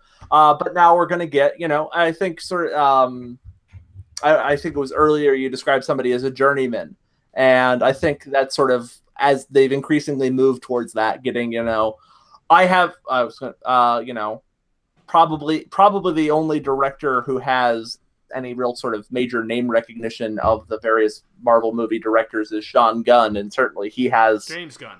Excuse me, James Gunn. Sean Gunn, obviously being uh, his brother. Um, and Gunn, you know, certainly has a much smaller footprint, a much smaller uh, sort of star text than somebody like Branagh or Favreau or even Whedon.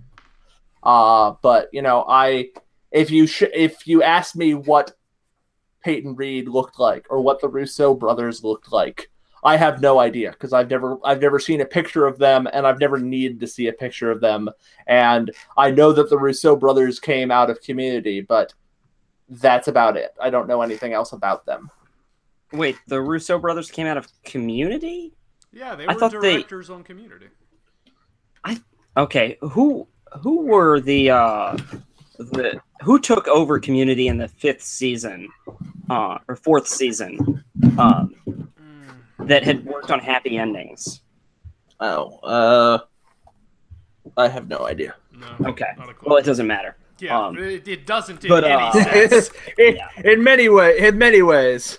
Justin Lin worked on Community as well, and he came out of the Fast and the Furious franchise. So- Yeah, I think I think sort of I think this this move towards um sort of smaller and smaller directors for a franchise thing is something that we're seeing. So you know, you get the guys who did uh you know what is his name Chris Lord and the other guy um his partner. Yep, yep. I know what Uh, you're talking about. The Lego no, movie for- guys. the Lego movie guys, Oh. the uh 21 Jump Street guys and they'll do the uh the Han Solo movie. Yeah. You don't you, you get J.J. Abrams for the first one, and then you get some sort of smaller directors who have you know some cred, but you know aren't aren't big name stars. Rian Johnson and um, who's the other guy uh, Colin Trevorrow, the guy who did uh, Jurassic World.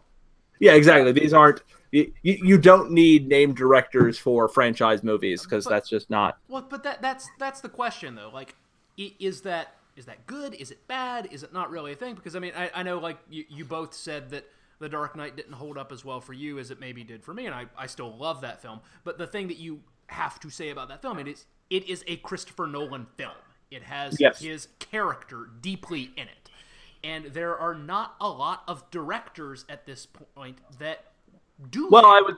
I would say in term in terms of the various sort of major film franchises that have sort of an identifiable brand, generally those brands are kind of negative. When you think of the Transformer movies, you think of Christopher uh, of Michael not- Bay. You did Michael not Bay. think of Christopher Nolan's Transformers. I was gonna say I was gonna say Christopher Bay, but that was wrong. Uh, Michael Bay, even though obviously you know he's not uh, he's you know producing some of them now, or uh, alt- alternately uh, Zack Snyder and sort of Yep. his uh, Yeah. imprint on uh, the increasingly uh, convoluted DC. Uh, Wonder Woman might be good.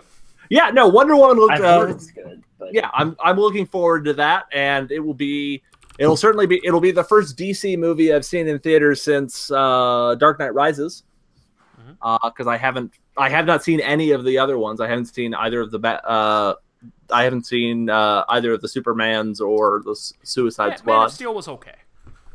You know, I'm su- I'm sure I, you know I'll probably watch it and go, you know, this is fine, uh, but I also it's never been a priority for me. Yeah.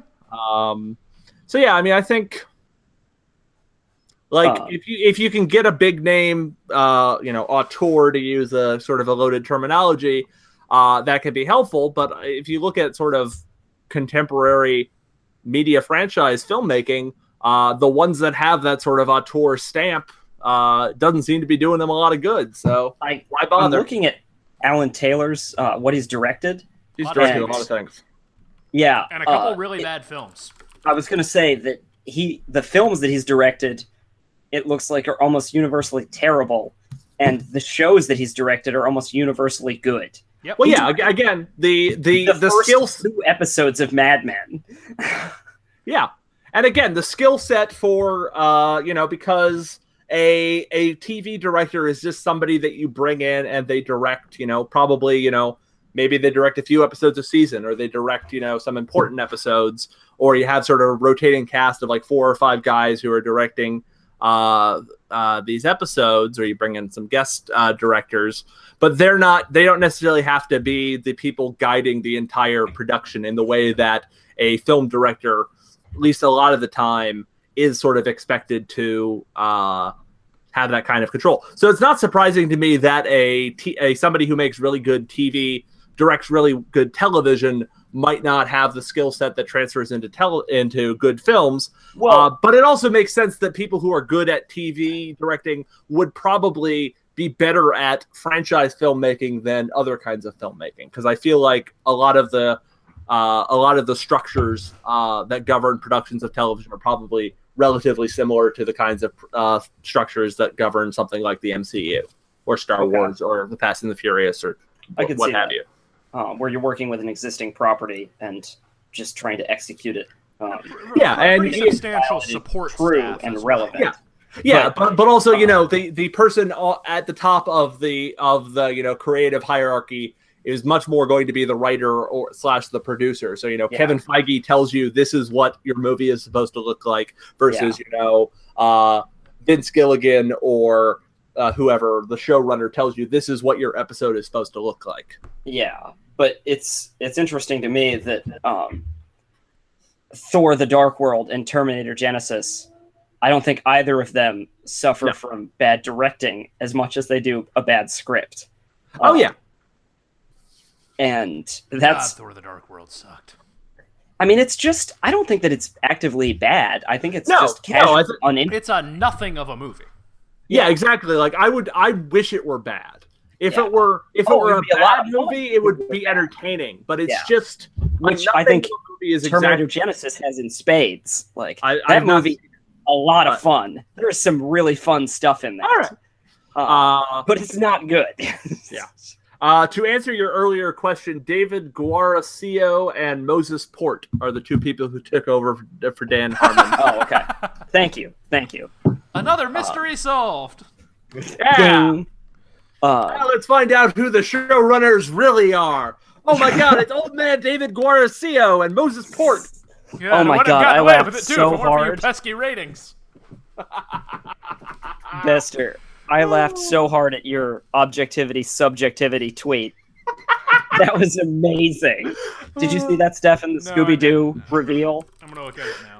Oh Anyway, my god! Like, I, I'm re- I, it's me retweeting somebody else, so I can't Yeah. take credit for it. But yeah, I know, but it was hilarious. It came to me via you, so uh, yeah, you'll long- have to. How you'll long ago was this?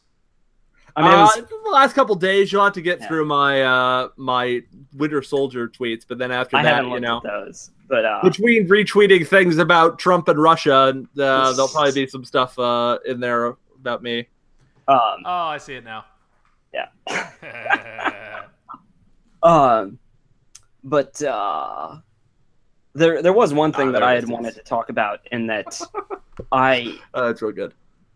uh, regardless of what uh, you know, how I feel about this movie now, or how much I like it, or you know, whether that's changed or not, I do feel like it is a benchmark MCU film, um, or not even MCU film. It's just a benchmark Marvel comic book film in general, because uh, the conversation that was had about it at the time, as I, you know, gestured at or implied earlier, was I think different than any other conversation about a Marvel film prior to that, and I don't know that we've had one since then. Um, Well, the that had- conversation around most Marvel films is, man, that totally sucked. No, that was great. As Or, uh, 37 prior episodes will attest to. Yes. Several of them are. I'm surprised at how much I liked this. I, I'm not talking about our conversations. I'm talking about the cultural conversation, Yeah. the general like critical reaction. I mean, I think uh, I think we're getting. I don't into, think that we get another one that is like a real benchmark film until Deadpool. Um, in that there's like a not Guardians. Guardians was surprising in that it was a less lesser known property Mm-hmm. and it was it was surprising at how successful it was. Although honestly, I don't think that that film is particularly interesting. I feel like it's fairly cookie cutter in terms of script, like the the beats of the film and like mm-hmm. characterization, or you know, Sure. when to me when I watched that in theaters, that movie fell apart when Groot like sacrifices himself, and there's not one single second where you actually believe that what the characters on screen are saying is going to happen is actually going to happen. No one believes that he's going to die. Well, we've, Like, we've it's- got, it's we've got that one completely up in just a couple of episodes. Yeah, that's I- fair. uh, Your, your, But your broader point, though, gotta- is, is, is fair, though, because I think what, what you're saying is there are films in this sequence that expand the conversation that we can have about what is possible within this construct of film. Yes, and, or it shift the direction of like um, where people who make comic book films are going to try to go. And I have like a short list of movies that I feel like are to me the benchmarks. Marvel movies specifically? yeah, uh, or movies that we've talked about. Yeah, let's hear it. Blade, I think, is actually the first one that I think Sure. is really Fair? notable. Totally fair. Uh, and then the next one is X Men, which is the next Marvel film, uh, because I feel like that was working with a much larger Mainstreamed it. property. Yes. Well, Then- very important. Uh, two films later, Spider Man, obviously. Huge. Um, yeah, but, but then I don't think you get another one until Iron Man, the first MCU film. Uh, think that's- yeah. It's fair. and then I think this is actually no, I think Avengers, is the next one. Yeah. And then this. Um, then this, and then I think Deadpool. Okay. And like Logan, you might be able to say, you might be able to Yeah. argue because Too there is a soon. Too soon. drastically different tone. Yeah. Yeah. But um, I mean, I think I think your your your point about tone there. I think we can also talk about this in terms of genre. I think we've talked Yeah. in the past about like is the superhero movie a genre, and I don't think it is, but I think the vast majority of superhero movies are of the same genre. Whatever we what however we want to describe that as like action Mhm. adventure or something along those lines. yeah, But I think this is interesting in that, and it's still certainly operating within those parameters, but it certainly brings in another genre in a really productive, really successful way, bringing in sort of the political thriller Mhm. genre. Uh, so I and I'm and I feel I would say I think I think the the point that you you point to uh, Deadpool is sort of the next major step forward or landmark or however Yeah, you want to describe this. Like I think that's also interesting in, in that sort of uh, in some ways sort of the first or one of the first like really successful sort of postmodern self-aware superhero movies really sort of yeah, uh, entering into this sort of era of parody of pastiche where we can really sort of the the genre has become so codified so uh, set uh, for better or for worse that we can really sort of make a a postmodern a a parody a pastiche a satire even a comedy. yeah, a comedy in a way that obviously you know we have those sort of moments of comedic comic relief you know yeah, got- Guardians and I got mean, Guardians, Spider-Man, Fantastic Four. Like a lot of them really try hard to be comedic, but Yeah. Deadpool. or you have those sort of moments really those moments of comedic relief you know you have your darcy in your things but yeah, Yeah. I, I would say deadpool is sort of an interesting moment where we move into uh sort of a, a third phase of the of genre development and a bunch of Mm-hmm. scholars have talked about sort of the ways that once you move into that parody pastiche Huh. era So that that might actually be. Um, I think that that's a really interesting point. And if we think about you know superhero films as a genre, I think at this point. We, I- I would probably agree with your assessment, Buster, that it, it's not a genre; it's a setting in the way Yeah, that you would yeah. think of. I mean, the the closest analog that I always think of to superhero films culturally is like westerns, um, Hmm. where it, it's a particular space with a particular iconography and a particular Yeah. set of Yeah. tropes. But what what you can do it now, you could argue that westerns were not as experimental um, broadly, uh, but there's nothing inherent about the western genre that is constrictive in that way. I think it's more just kind of where film and, and media was at that Yeah. point in time. Um, and if we treat superhero films as a setting or a context, you can do an enormous number of things within that. And, and to, to do just, you know, the list that Dude read out, uh, this would probably be the first one that you could you could talk about the others kind of expanding scope and expanding Yeah. content. This is the first one that I would say actually moved into a different genre with Yeah. a with a deliberateness. Um, I agree. and I think that that alone makes it important. Yeah. Mm-hmm. But yeah, I mean, I think if you look at a lot of the ones that he just listed out here, a lot of them either have to do with sort of the mainstreaming of Yep. the comic book, but also I think like particularly if you're looking at things like Blade or X Men, so uh, Mhm. I think a lot of those sort of have to do with sort of figuring out what the right tone is for a comic book movie or for a Marvel movie. Because I think I think a big problem that a lot of uh, a lot of comic book movies have throughout the throughout the 70s and 80s and into like the mid 90s is what what is the proper tone for uh, a superhero movie Yeah. a lot of them are trying to sort of trying to be serious but also have that kind of batman 1960s batman tongue-in-cheek sort of way if you go back and Mhm. watch the superman the superman movies Oh they're my God. bizarrely slapstick in a lot of ways Yeah. because that th- there is this idea that this is what a superhero movie is supposed to be superheroes are treated as at least as silly enough that you have to have something sort of a wink and a nod nod in there.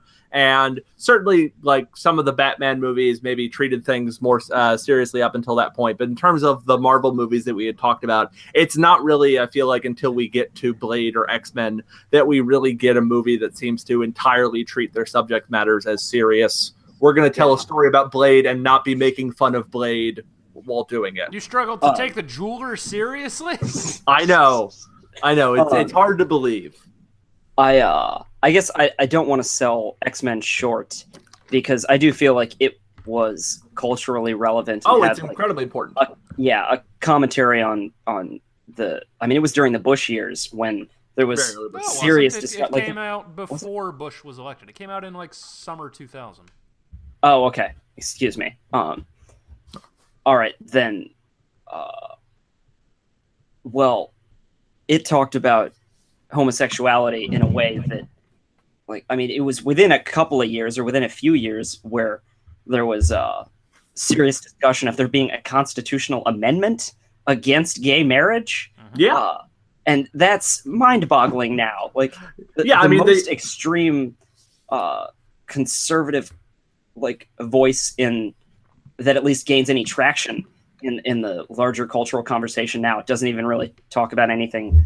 Um, at, at yeah, no, it's like the, the, the way the the the um, like I remember whenever I go back and watch uh like early West Wing, and Mm-hmm. if if gay rights ever come up, it's it's fascinating to see just how much the political goalposts have moved on that issue. Yeah. because like even at that point when we have you know this incredibly sort of idealized version of sort of a progressive liberal president, they're Mhm. still talking about in terms of Like- gay marriage being a non-starter and Yeah. the idea that uh so yeah and certainly wh- when i was just sort of going over that i was i was talking about blade more because that was the one that came first uh, yeah, uh, so Yeah. like i and I, I would certainly lump i would say sort of blade uh blade spider-man, and x-men all within you know Mhm. three or four years of each other uh is you know that's a very important moment for superhero movies in terms of just sort of Yeah. becoming sort of a mainstream like these are these are the movies that are going to dominate the I- summer blockbuster for the next 20 Yeah. years I remember Uh, when, but when Spider-Man came out, and ha- it had like the biggest box office opening weekend ever. It wasn't Mhm. so much the fact that it did that because some film necessarily was going to do that. It was that people were stunned that it was a Spider-Man movie that everyone was going out to see. That was shocking. yeah, i mean Yeah. i was mainly shocked just because i saw that movie and didn't think it was all that great Yeah. but yeah. I didn't either, but I was still okay. really excited about it because it Like, was yeah. like. I mean, I didn't even care about Spider-Man as a character. I've I never liked the cartoon, but I always thought it was inferior to the X-Men cartoon. And Yeah. I but I was still excited because it was like a major nerd moment. Like this is a, a superhero film that everyone is going to see or that is making like money out the wazoo. Yeah, exactly. Like that. That is definitely that is definitely the moment when uh, at least Marvel movies. I think we could probably make the argument that things like Batman and Batman. Superman had been Yeah. pretty, pretty thoroughly mainstream at that fair. point. Th- Those, but that's those certainly, characters exist that's more. certainly the point when Marvel concretely. Marvel properties become mainstream. Like Yeah. you you would not have assumed that your parents or you know a- any given person had seen Blade or X Men, Yeah. but you know probably probably they've seen Spider Man. yeah. Now I I, mean- assume Because that every- everyone has seen Blade 2 and loves it. I mean, they should. Blade 2 is great. Guillermo del Toro is a household name for he's a a- reason. he's so, so he's a, a mainstream director. Yeah, Absolutely. Uh, and I mean, Batman and Superman are characters that exist, like they define comic books, but they exist outside of comic book culture. They're bigger. They are bigger than their genre. They are also Yeah, bigger than bigger their than their publisher. medium. Honestly, yeah, Yeah. yeah, I mean, they're they're bigger than the characters themselves. That you don't have to have actually seen any Batman on screen or read any Batman ever to know a lot about Batman. Yeah, and I think that's sort of one of the fascinating things of like having lived through the development of the MCU, seeing mm-hmm. characters that did not have that sort of stature earn that kind of stature. Yeah, Because before Iron Man came out, Iron Man was not that kind of a character. no. that's And abs- that- absolutely like Iron Man, I remember when that movie was announced. I had two reactions. One, why the fuck are you making an Iron Yeah. Man movie? And two, why the fuck are you making it with Robert Downey Jr.? yeah. And the fact that either of those could be things that I thought was ridiculous. I remember Yeah. seeing an image, uh, like a promotional still of him Mhm. in the cave making it, and I laughed at it because they were making an Iron Man movie with the guy who is in prison. Uh, but the fact that he is he has been the highest paid actor in Hollywood for you know several of the last years. I don't know if Yeah. he currently is at the I moment. think The Rock like- is the. I think yeah, I think the Rock, but like he and the Rock and Vin Good for him. Diesel are probably in jockeying position Yeah, of each yeah. other at any given moment.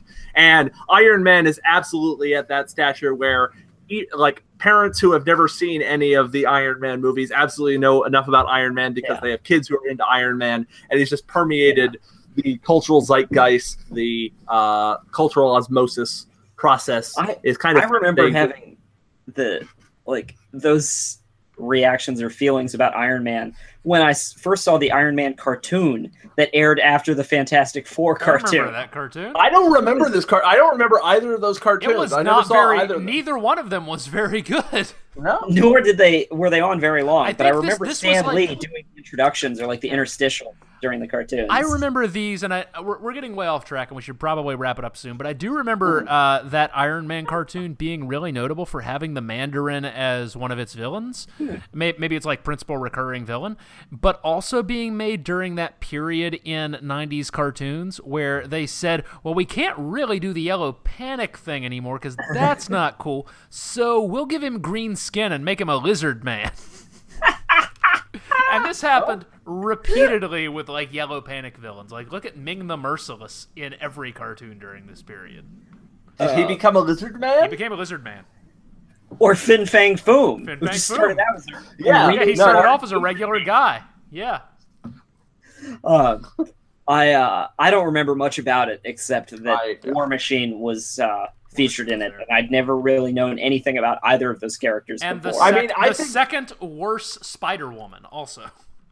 I think I think prior to the Iron Man uh, movie coming out, I think the only reason I knew anything at all about the character other than just like you know knowing in my mind that he was a superhero, I think my main cultural touchstone was the Capcom fighting games. Yeah, that's Because he had been he had been consistently in those in Marvel's superheroes and X Men versus Yeah. Street Fighter and the Marvel versus Capcom games. Um, you mean it wasn't from your uh, your lifelong membership in the Iron Fan Club, Iron uh, Fan. where you were just an enthusiast for all things elementally iron? Yeah, exactly. No, I was a bit. I was a bit. fairies as a child. Oh my god, that is a green man. Uh, no, I was an iron. I was an I was an Iron Man, Ironmonger fan from day one. Tony you Stark. could say that you were an Ironmonger. In a cave with a box of scraps. Out of a box. Uh, that right. man walking around on his on his Segway, smoking a cigar, So being intimidating. Job, So intimidating. Jobadiah Sloan, Found Slane? me. Stone, Stain. Stain. Obadiah. Jobadiah Stain. It was like Slade, Sloan, something. some kind of evil sounding S name. Yep. So maybe we should move into our final thoughts and and put uh, put Yeah. a bow on this present to our listeners. Um, Dooge, what what are your final thoughts? I mean, I I think this movie's great. There are parts of it that I don't find as entertaining as other parts, and there are parts of it where I'm just like, yeah, this is just casual, like shoot 'em up, uninteresting action fare. But overall, I, I do think that it has, you know, it has something to say that it's certainly still relevant today, and uh, I think will always be relevant. But I, I guess what I really like about it is that it it dives headfirst into the thing that I think makes Captain America an interesting character, which you don't get at all in the first Captain America film, and uh, Whedon really gestures at as much as he can in the Avengers. But that I think that Captain America becomes a really interesting character when he becomes the man out of time because he's got those classic, like idealized American values, and then he is confronted every second of every day with what America has become become in the contemporary era, which is what every sort of nation state becomes Yeah. eventually, I believe. And it, it's the the disparity between the rhetoric and the actuality, or like what it means to try and maintain power as a nation state in a contemporary world. Yeah, and I, I I'm just thinking about this in terms of his list of media to consume. Mm-hmm. and he's not being told to watch the Watergate proceedings. He's not being told No. to watch all, all, all uh, you know what happened in Vietnam. He's being Mhm. told he's he's being fed very sort of apolitical uh so, sort of stuff that. Uh, what is the album that he's recommended that makes us see the list? Trouble Man? That that, that Yeah. one obviously, Yeah, I, which I'm not which I'm not familiar with that album or that movie, but I'm I- sure I being a black that that exploitation film I'm quite is quite a bit more uh, uh, political there. But you know, Yeah. I, th- I think it's telling that he's he's told to watch the moon landing, but not to not to know about Vietnam or Watergate. Yeah. He's told he's told to sort of see, and yeah, I think that sort of that disconnect. I think I think you were the one earlier who drew the comparison between him and Superman, and yeah. uh, Um, I, I think you know Superman is a hard character to to make interesting for a lot of people, and I think Captain America probably has a lot of the same sort of because the way to make them interesting is to make them incorruptible, which is kind of a hard thing to make interesting. Uh, Yeah. and and certainly current Marvel publishing is doing a real shitty job of Really bad job of that. uh, I, but uh, yeah, no, I think I think the idea of them being like moral moral upstandingness is a hard character trait to make compelling, but I think when when done well, that's when Superman and that's when Captain America become good characters. So uh, It I'll- occurs to me that Yep. the one thing that he has crossed off the list is Star Wars, which is And War overtly about both World War II and the American Empire. Uh, Yeah, but not I don't sure know if he bite has- on that. Really? But, well, I mean, there are stormtroopers, and which- it's about I buy, I buy that it's Did about he World watch War the II. prequels? Yeah, did he watch did the prequels he watch first the prequels? Because Um, that's I- about Iran. I, I, I bite that it is.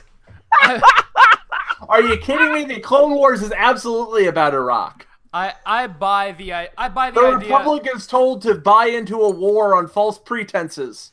I I bu- first of all, I guess I assumed that he wasn't watching the prequels because I assumed that those were not recommended to him. Second, I I just I, assume it's the first film as a standalone. I I buy Star Star Wars as World War II and all. Like, I don't buy Star Wars as American Empire and all. But th- th- I mean, if, I if you're talking about the prequels, maybe. Um, I, I, I think I think that is something that you could read into or you know find allegories there for. But I think I think I think as a man out of time, I'm not sure that he has the historical cultural context to read that sort of things into it.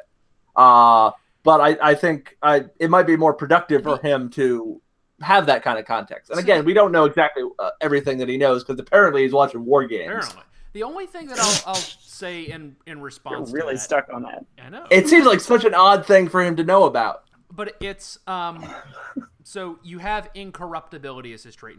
The man out of time thing is inherently interesting. Um, And the idea of, you know, how much has the world changed from his ideals is inherently interesting. I'm not sure that the incorruptibility comes through as much in this film as as maybe it should, if only because like he's not really being presented with a particularly tempting or compelling choice on the other Yeah. side of the table.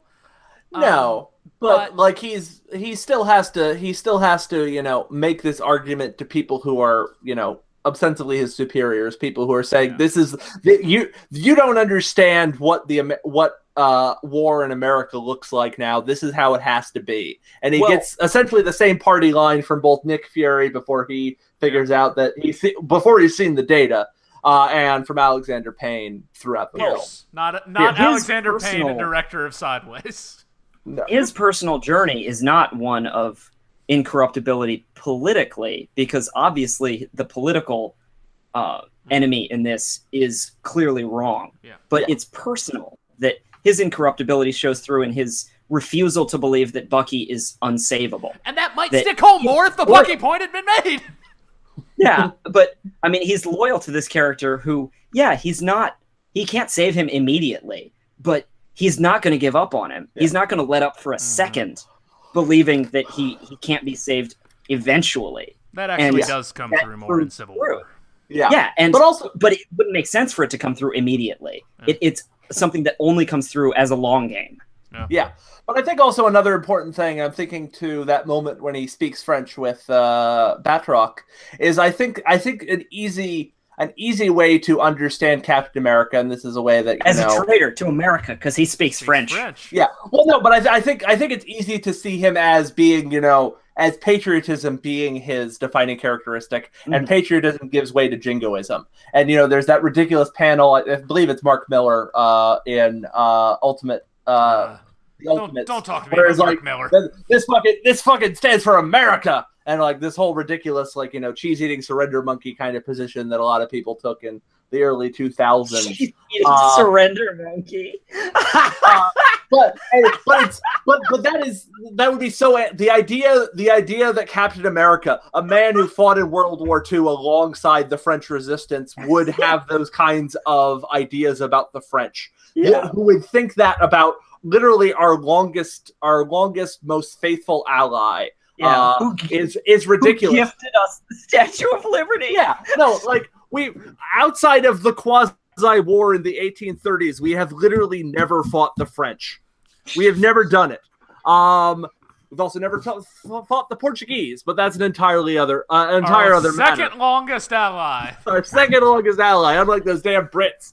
Um, but you know, I think there's like it's patriotism is so easy to see as jingoism, and you can imagine a version of uh, Captain America where he toes the toes the party line and like says, you know, Mhm. what's good for America must be good.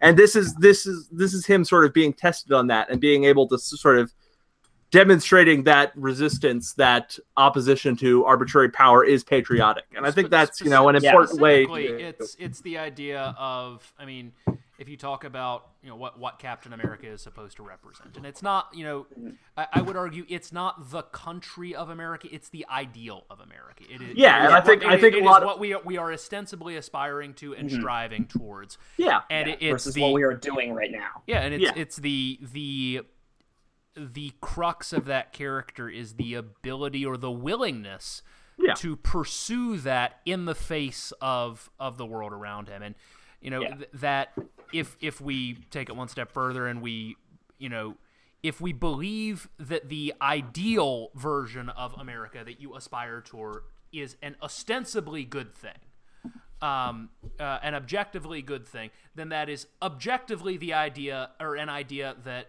crosses national boundaries, and Mm-hmm. that idealism is what Captain America is is standing for Yeah. in a world that is fun- fundamentally not structured for that, and that's Yeah. interesting. yeah. Um, Yeah. again again i think that again and that gets into the sort of man out of time and i think you know if you look at you know the mark millar ultimate Ca- Captain God, I America. hate Furi- Mark Millar. I Furiously, hate everything furiously Millar pointing ever at the written. A on his head. Uh, or or the version of Captain America from the first movie where he's you know just just a, a, a an empty symbol of America punching Yeah. Hitler over and over and But over I think again. that was very deliberate. yeah, no, but yeah, but and yeah, it's but I think I mean, yeah, and I think I think his ability to come over uh, to overcome that and represent represent something more than America, but something that is quintessentially American uh, is you know an important part of it. And I think this is a movie that succeeds very well in in doing that. Because I think I think it's very Captain America on paper c- could be an incredibly boring, stupid character. Yes. Uh, his I name is. Captain America, for fuck's sake. uh, Yeah. But the the fact that uh, you know the first movie in this movie made Captain America my favorite of the Avengers speaks to Mhm. how well they have succeeded. Because again, on paper, he's a, he's a he's a goddamn star spangled idiot with a shield. There's no reason this character should be as compelling as he is, but Yeah. these films and Chris Evans's performance of them uh, just go a long way toward you know It's interesting that his shield is also his sword. That's beautiful. That's beautiful, man. That's beautiful.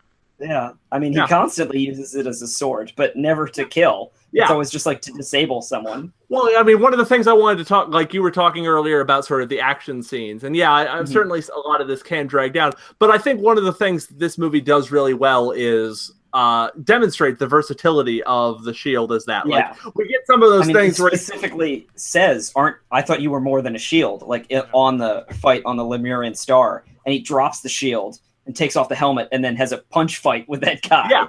but but even when he is using the shield, like he has a couple of those moments where you know throws it and it ding ding dings around Yeah. in that sort of silly pinball. Oh yeah, when he, when he severs like, the elevator cable he is severed- amazing. yeah, When that he takes that down whole- the helicopter that whole- the jet. yes. Yeah, that whole sequence where he first he does that and then he jumps out and then he takes down the uh, the jet like spiking with the shield. Like Yeah. this is this is a movie that really uh like goes like oh the shield's actually a really cool thing for a superhero to uh, Oh, to carry. Yeah, and I mean symbolically, it's so important for him because he's not a guy who carries a sword. Like he doesn't carry a gun. He doesn't No. carry offensive weaponry. He is offensive weaponry, but his like defining symbol is what he uses to protect other people, and Yeah. it's the American flag. So But I made think- of dirty African metal. uh, some, for some reason, bring the alt right in here. Breitbart's take on the shield. oh God. Uh, Anyway, uh, Dude, I, I think that that was that was a lot of final thoughts, but I think all Yeah. good. Bester, uh, Thank you. a- any additional final thoughts? Uh, yeah, I mean, I feel like we've covered a lot in this. It Yeah. seemed like Mhm. it seemed like an hour ago we were really running out of steam, but then we had what? Like, I realized it was kind of a tangent, but I really enjoyed that sort of discussion of sort of the touchstones of of Marvel film production. I think that was really interesting. Thank you. Uh, and I think we've covered probably most of the things. The one thing I do want to talk about is who the fuck names a child after James Buchanan? Thank you. The man's name is James Buchanan. I don't remember what his last name is. Barnes. Barnes. Uh, and I'm fairly certain I that James Buchanan is universally regarded by American uh, presidential historians as the single worst president we have ever had Best because case he scenario, he's bottom three. At Yeah, least at the time, at the time that this movie was produced. yeah like like yes no cer- certainly we we have you know s- a couple of other uh candidates present company perhaps and you know nixon and whatnot Harding. But- Harding. harding yeah harding harding's clearly I, but this God James damn, Buchanan- Millard Fillmore. I had like Uh, a great uncle named Millard Fillmore. I think Yeah. I remembered that actually. It weirds me out so much. I think Uh, we may my- have talked about that during the first Captain America. my parents once uh once traveled to japan on a steamship named after millard fillmore possibly run by your whichever Literally relative- Were your everything in that doing sentence this is surprising, except that your parents went to Japan. They just, they, uh, I think it was cheaper to do, and they just decided it would be like a nice sort of. I would love get to travel, Yeah. to take a, a transoceanic journey on a steamship. but it, it actually makes sense in a Japanese context Oh, because Phil, Millard. Fillmore was the one who opened uh, relations with uh, with Japan. He was the one- he was the one who sent the black ships to Japan. Uh, so anyway, um, but yeah, like James Buchanan is Stefan such an- immediately dismisses that. Such All a- right, we don't just No. keep going. Uh, keep it's going. such, it's such a bizarre touchstone for that. And obviously, Mm-hmm. the reason is they came up with the name Bucky, and then at some point they were like, "Fuck, What is what could Bucky Bucky be? What could Bucky be a name for?" And they decided James. Other than a way to make children make fun of him using the word "fuck." yes. Uh, but yeah, I just remember like, or adults. like I remember going like James Buchanan Candy. Barnes. That cannot possibly be his name. Even in the 1940s, I'm fairly certain that James Buchanan's historical What if- reputation was pretty What? shit. What have you considered the possibility that it is a family name and that President James Buchanan was named for one of his ancestors? Or that he is a descendant of James Buchanan. Or that, That- in the Marvel yeah. Bucky universe, started James the Civil Buchanan War- Was never president. Wait a minute. Wait a Mm. minute. Wait a minute. His name is James Buchanan, and he is, in many ways, directly responsible for the results of Captain Civil America: War. Civil War. Oh It my all God, comes together. that's brilliant. Whoa! I take it all back. and I don't. Does he have any role in the original Civil, like the not the original Civil War, but the original Marvel Civil War? I don't remember. Uh, I think he had been brought back to life by then, but he didn't have any Yeah. substantial role. but he wasn't, the one Wasn't who killed. original Marvel No, no. Civil War No, rushed was- off the table? I Like it has no Uh, resolution in the comics, and then is referenced like once later as possibly having been like a board game It by some written- psychic characters or something. written by Mark Millar, which means it was Mhm. probably poorly thought out and extremely topical, and not. And then they canceled it. And then they canceled. Yeah. yeah. Yeah. God, I don't like Mark Millar. um, yeah, Whatever. I think Red Son is a fun read. I, I don't like Red Son, and I refuse. I yeah, I should Red watch. I should watch the uh, the Kingsman film, but I won't on good. basic on general principle that it's a Mark Miller. Okay, so I watched the Kingsman film, and Hillary loved it. I really enjoyed it as well, but it has got a damn good '80s soundtrack. Yeah. I would I would recommend as somebody who also hates Mark Millar. Uh, I I certainly understand that. Uh, I'm currently trying to find the cover from next uh, Nextwave where they Mark have the Millar sign that says Mark, goats. Mark Millar licks goats. Um, but yeah, I would I would recommend giving uh, Kingsman a shot. It's it's quite good. All right. Uh, so my final thought, I I actually don't have much left to say. I think that we we have covered, we've done a lot. we've covered an enormous amount of ground here. Um, like like I said, I, this. Yep, Mark Millar likes goats. Please love us. Um, I, I would say Good use of my time. yeah, like I said, I, I did not love this as much on this viewing as I did when I saw it in theaters. I still really enjoy it. It's it, it is to to Duja's point, it is a a very important film within the context of, of the MCU and of Marvel films in general. Uh, for, for what it did for for that uh, for for lack of a better word for the genre for for the, Yeah. the style. And I Um, think it's telling that on his list of touchstone movies, nothing MCU after that was on there. uh, Yeah. yeah. Like Yeah, I, I think. I think, I think we can make some arguments that perhaps I, I, I might include uh, Guardians, of the Galaxy on his list, but I think that's the only one. I think that's the only other one that could possibly be on there. And there's a couple of MCU movies afterwards that I like. Like I like Ant Man, but Yeah, uh, but I like Doctor Strange a whole lot. But I did not enjoy it, Doctor Strange. I mean, it's not. I don't think that it differs largely. I think a lot of the MCU MCU movies are very similar to each other. yeah, I so think I it's think unusual that you get one that's like a change in direction. Yeah, I feel I feel like that is a problem, and we can talk about this more as we move into sort of Yeah. this uh this sort of late late phase two into phase three. Like I think I think the MCU formula has become too formulaic. So and, and, and, and that that's that's the point that I want to make though in terms of my, my final final comment here. It's um so this and Guardians of the Galaxy came out I think within 4 or 5 months of each other. They were both kind of I, Pretty soon. I remember this coming out absurdly early for kind of summer 2014. yeah, this was like in March. yeah. Spring film. But it was still um that and Guardians of the Galaxy were the same year. And I feel like that was in a lot of ways to date the MCU's high watermark because you had post Avengers, which was certainly the the big box office hit, but then you had two films that came along that to some degree expanded not just the scope of what the universe could bear, but also the degree of respectability that it brought to it. I mean, th- these were Yeah. films that did within that formula and, and broke out of that formula in certain ways about as much as they could do. And I would argue that since that year, um, it, maybe you won't say it's been a decline, but it's been a stagnation. Yeah. And th- this is maybe the last point that we'll look at, and maybe we're about to break out of that again. Who knows? Um, Maybe. Thor Cer- certainly, we didn't with Volume Two of no, Guardians. but but Like, it was Rag- I haven't even seen that yet. I, I, I saw it yesterday. It was a lot fine. of fun. But yeah, it's- it's Yeah. fine. But also, I think like uh like I think this is also important as certainly the most successful of the sequels. yes, Like, I think I think Marvel movies in particular have trouble with sequels. Like we talked we talked about it with Dark World. We talked about it with both of the Iron Man movies. Uh, we'll talk about Rise it of the once we- Silver Surfer.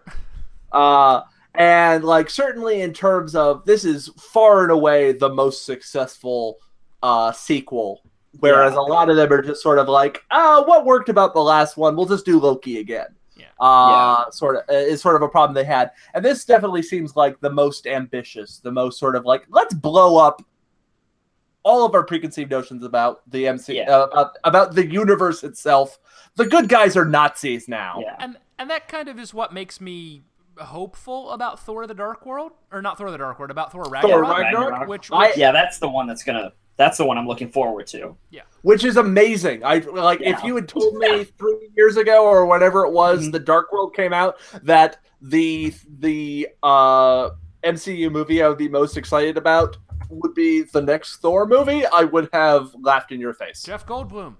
Jeff Goldblum. Well, uh, the what I forget the director's name. Um, a Taiki Zealand guy, yeah, Waititi? Waititi, Yeah, something like that. yeah, yeah, but he did what we do in the shadows, and I feel like amazing. that is. I love that movie. Oh, it's so good. Uh, and that that more than anything is what makes me excited for it because it's going to be an interesting, a fresh voice, you could say. Yeah. Uh, So, so what? Yeah, what what I would say is I feel like th- this and Guardians were the high watermark of what's been done in the formula so far. mhm. yeah. And, And go ahead. uh, uh, well, I was getting ready to move on, so you make your point, and then I'll I'll resume that. I, I was just going to talk about something that I'm sure I've talked about before, uh, where I want, I just want to see Marvel start licensing out its properties uh, experimentally in the film universe, the way that it kind of has in the the TV universe, uh-huh. where Legion is entirely unlike any other Yeah. Marvel How- series. How do you Jessica? Jones. Yeah, and I I just desperately want to see a Tony Stark like exasperated like planes, trains, and automobiles type road movie where he- like due date, but I've I've not seen due date, but I've heard it's not that good. But the trailer made it look really good. I, want to see like that Robert Downey Jr. just trying to get somewhere, and he doesn't have his suit for some reason. Like that section of Iron Man three, which I hated the first time I watched it, and then really liked the second time I watched it, where it's just like this is a guy who's a genius, but without he's stripped down, and now he's Yeah. just trying to get somewhere, and everything is against him. Not Yeah, because anyone's fighting him, but because the world is really shitty sometimes. The, the one And- that I the one that I keep wanting is, um, and I know that the the comic doesn't always have a sterling reputation, but I loved it.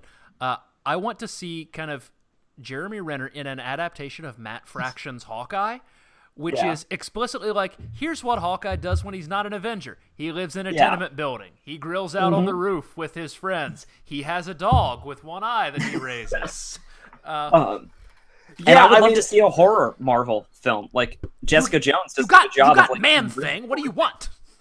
I mean, But I, like, go ahead. I, I think I think that would be great, but I think like just the the the circumstances, the exigencies. I can't pronounce that word. How I've never had to say that out loud. Ex exigencies Exegesis.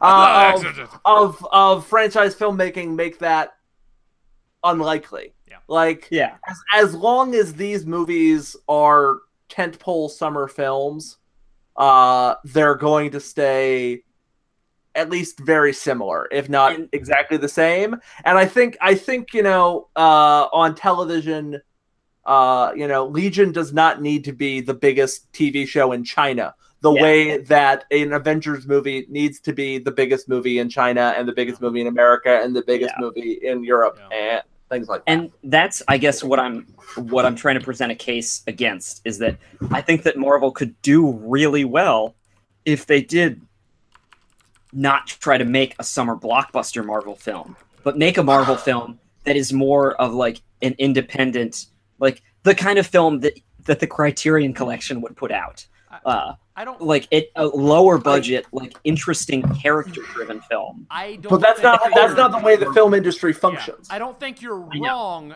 I think it's just not feasible right now. Yeah, I it's think not I- likely, but I think that over the span of time, eventually there might be one. But yeah, no, you I think uh, like like I I'm I'm kind of sad. Like I wish they would take a bit more of a um a note from what Star Wars is doing. I wish they would had sort of a mainline.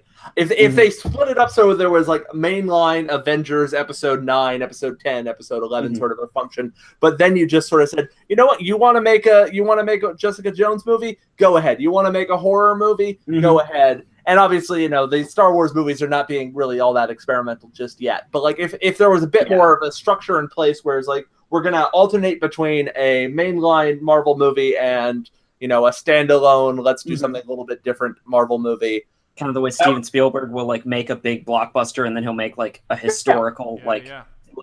film. Yeah, so But- like it would be like in some ways, in some ways, sort of the MCU as a universe is a shared story world Mhm. uh, where everything kind of needs to be feeding into like establishing all these characters that are going to be coming together in Avengers. Uh, Yeah. and you know everything needs to kind of be at least somewhat moving towards um, uh, Thanos. Um, and it's just like, yeah, ma- perhaps perhaps the post Infinity War Marvel universe can be a bit more open ended. I would I would Maybe love to see that. Maybe I would we'll like- get it. We'll get our Howard the Duck remake. I uh, uh reboot even. Yeah. Um, I uh, Now, when you say that, do you mean the CG TV show set inside a computer? Because I would love Oh. a movie of that. I don't think Marvel owns that property though, but I'll check. I guess what I'd like to see is something like a Jim Jarmusch Mar- Marvel film or a, a David Lynch Marvel film where they're just like, "Hey, David Lynch, you're a successful like outsider director. Successful director. Everyone loves your works unambiguously. Um, Yeah. Why don't you take one of our characters that we're never going to make a movie about? What character Ever. would you give David Lynch? Ooh, ah. Squirrel Girl. I was just gonna say I don't want to give him Unbeatable Squirrel Girl because I want that to go to someone who I really genuinely like. But you hate Uh, David Lynch. I love David Lynch, but I don't feel like he's a comedic director. His stuff Uh, is funny. What Twin Peaks name- is hilarious, but it's not a comedy-driven production. What's the name of the X Man who's like a disgusting bird guy? Beak. There you go. Give go. him a beak the worst X-Man ever. God, that would that'd be fantastic. Um, I would watch that would be perfect for David Lynch. But um, I I'd like to see. Okay, so this this is going to seem like a completely off-topic uh, Oh, topic. good because we're normally so coherent and We I are. know. So I've had an idea for a couple of Eric and years. Here. We go way off Yeah. the rails. I'm Yeah. Finding. For several years, maybe I've talked to you guys about this before. I, I really I have, have never to drop watched soon, so let's. Law and Order SVU, but it's one of the longest running shows on television Yes. at the moment, right? Okay. and it's it's formulaic to the point where people who like me who have not actually ever seen the show know what the formula is and Yes. understand how it works i would Yes. like to see a season of law and order svu which is written entirely by famous writers like they they get every episode to be written by like stephen king or james patterson or like people who even people who don't read like, recognize the, the names because like they've all probably seen Law and Order SVU, and they would all have some idea that would be formulaic but different enough that it would be interesting, and you could build a blockbuster season in which everyone would like. I, I feel like the the ratings would be better than they are, even though I'm sure they're amazing. Um, Yeah. Just because it would be I don't I- it- agree. I yeah, I feel like I feel like a show like that does not need that level of stunting. And I would argue. I'm not the- the- arguing no, for- I, I would argue that the reason the show gets the ratings it does consistently Yeah. is because it is familiar and because it is not challenging and because But that's the thing is that I don't think that these would be unfamiliar because everyone's trying to work into the formula. They're not trying to make it into a different show. They're just bringing their own unique writer's voice to the formula that exists. I don't think that there is room in that universe for a unique writer's voice. Okay, Yeah. well, I think that you're underestimating both these writers and the versatility of the formula. I think you're just- overestimating the SVU audience. well, as I say, I've never seen it. But I mean, I just the- I just think that a, a poli- police procedurals as a genre and as a genre that is extraordinarily popular, I think is like I don't want to say that it's opposed to innovation because that sounds really elitist and uh, Yeah. wrong. But I'm I do I do about innovation. I'm just talking no, about but I. I but I think I think what you're talking like I think what you're talking about is like the level of effort and coordination and just the logistics of doing that season isn't worth it for a show like that. A show I'm like not- that doesn't need to do it. I'm not arguing that it needs to or that it could benefit any any from it. I'm just saying that it would be a very interesting like artistic collection of productions. Okay. Yeah. That it it would be noteworthy and that I think it would draw in an audience of people who would not normally watch the show. And I don't think that you would lose the the audience that you've got. But regardless, I just think that it would be an interesting like anthology where if you got Oh, like yeah. Neil Gaiman to write or Alan Moore to write a Law and Order SVU, just because It would- they've probably seen the show at some point and they they probably would have something to to say To- even I if am it's trying I am trying to imagine what an Alan Moore Yeah. Exactly. would be. two, two, Exactly. two things. Two things. One, uh, well, three things actually. Number one, I want to imagine Alan Moore sitting down every week and watching SVU. I really not every to. week but he's probably seen I- it at Oh no, I- no, I he's want- a he's I a religious viewer. He's seen every what if episode. that's his one like mainstream Se- se- cultural indulgence Se- second, What if I- I what if, say- every, what if he's like super mainstream? What if his favorite show is Big Bang Theory Two and, guys. And Two and CSI? half man. S- second point, um, I, Two I. I think it would be artistically interesting. I am not sure that. I- I think best case scenario, it's a commercial wash. Um, worst case scenario, and probably more probable scenario is it's a loser. Artistically, I it's mean- interesting. I think that the DVD box set of that would outsell every other season of that show by a wide margin. And I don't But think I- that but- matters. Yeah, I don't I think agree. I don't think that's a show where DVD sales are all that important. I know, but if you did produce that, I think that there are people who would own nothing else of that show, who would not care anything about that show, but would have bought that collection just And I because. and I don't it think I don't think that's a meaningful market No. share.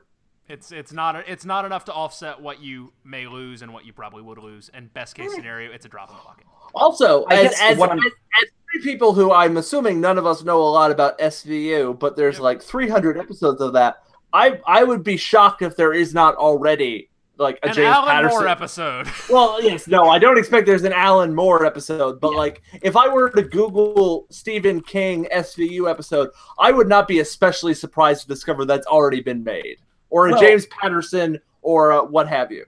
I mean, James Patterson was just a name that I pulled out of a hat. It's not one that I. Yeah. I don't know anything about his books, but They're very, other than I very think popular. he writes mysteries or possibly espionage thrillers. Oh, yeah, I I think it's, don't I know. think I think it's I'm probably of- confusing with Tom Clancy, but No, I, th- I think they are sort of of that sort of Tom Clancy, John Grishamy kind of political Okay. thriller well, sort of a thing. to be honest, he's more mainstream than I would be interested to see. But it's just like I was pulling. But that's like, where the money. if you could get, if you could get, Yeah. you know, your Dean Koontzes, your yeah. J- your Pattersons, your uh, and I'm also like kind of thinking of those X Files episodes by Stephen King and William Gibson, which are not great X Files episodes Well, by one- any means. well, but the fact that they made them were kind of interesting. Yes. And I, but what I'm to get back to the the point I was trying to make is that I would just like to see Marvel do something like that, where they just like start licensing out the the characters that they don't give a shit about to someone who would make it so off the wall and interesting that it's I going to draw in an audience,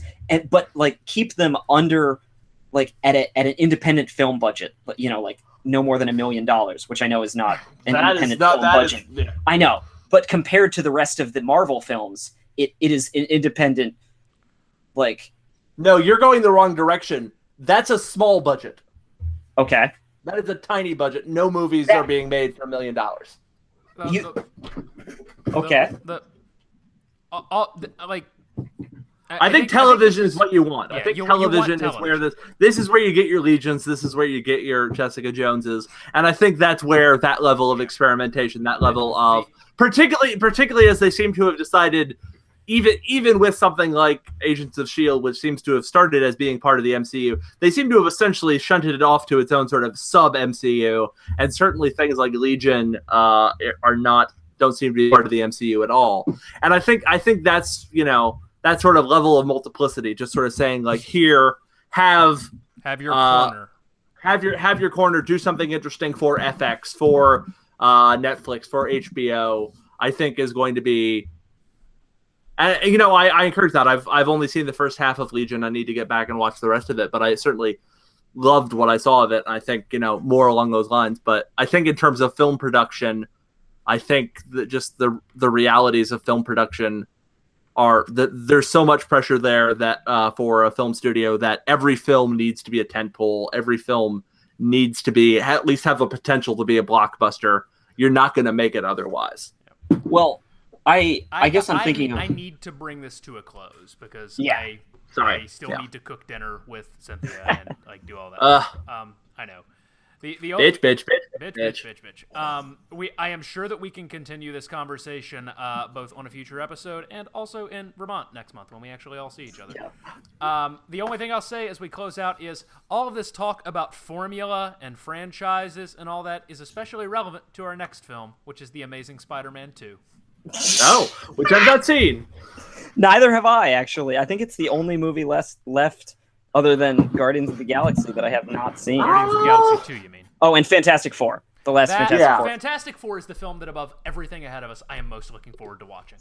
Yeah, no, I'm looking forward to that too. Let's That- see. So I haven't seen. Honestly- I haven't seen this. I haven't seen Fantastic Four. I haven't seen either uh, the last two X Men movies, Ap- Apocalypse, Yep. Yeah. Apocalypse, and Logan. I haven't seen either of those.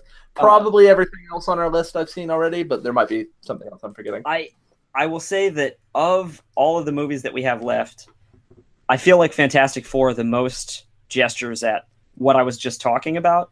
But the movie that the director was probably trying to make, Yes. I would say was probably very interesting and way more worthwhile and and worth watching than the movie that they eventually that the studio eventually put out. And I from think- what I've yeah, heard. and certainly, and certainly, like Fox, Fox's Marvel franchise is in a very different position than Marvel's Marvel franchise. yeah.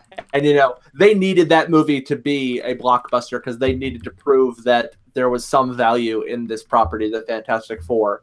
So And I think they shot themselves in the foot because they made it impossible. If Yeah. they just left it with a with his singular vision, then they probably would have made way more money than they did. I think we'll have that conversation with Fantastic Yeah. Four. The like I I agree the studio fucked up. I am also not positive that they got the right guy to direct it. Period, though. Fair enough. Um, well, anyway, again, I haven't seen it. We'll talk about that in Yes. you know a year or two when we get there. 'cause our pace is real good right now.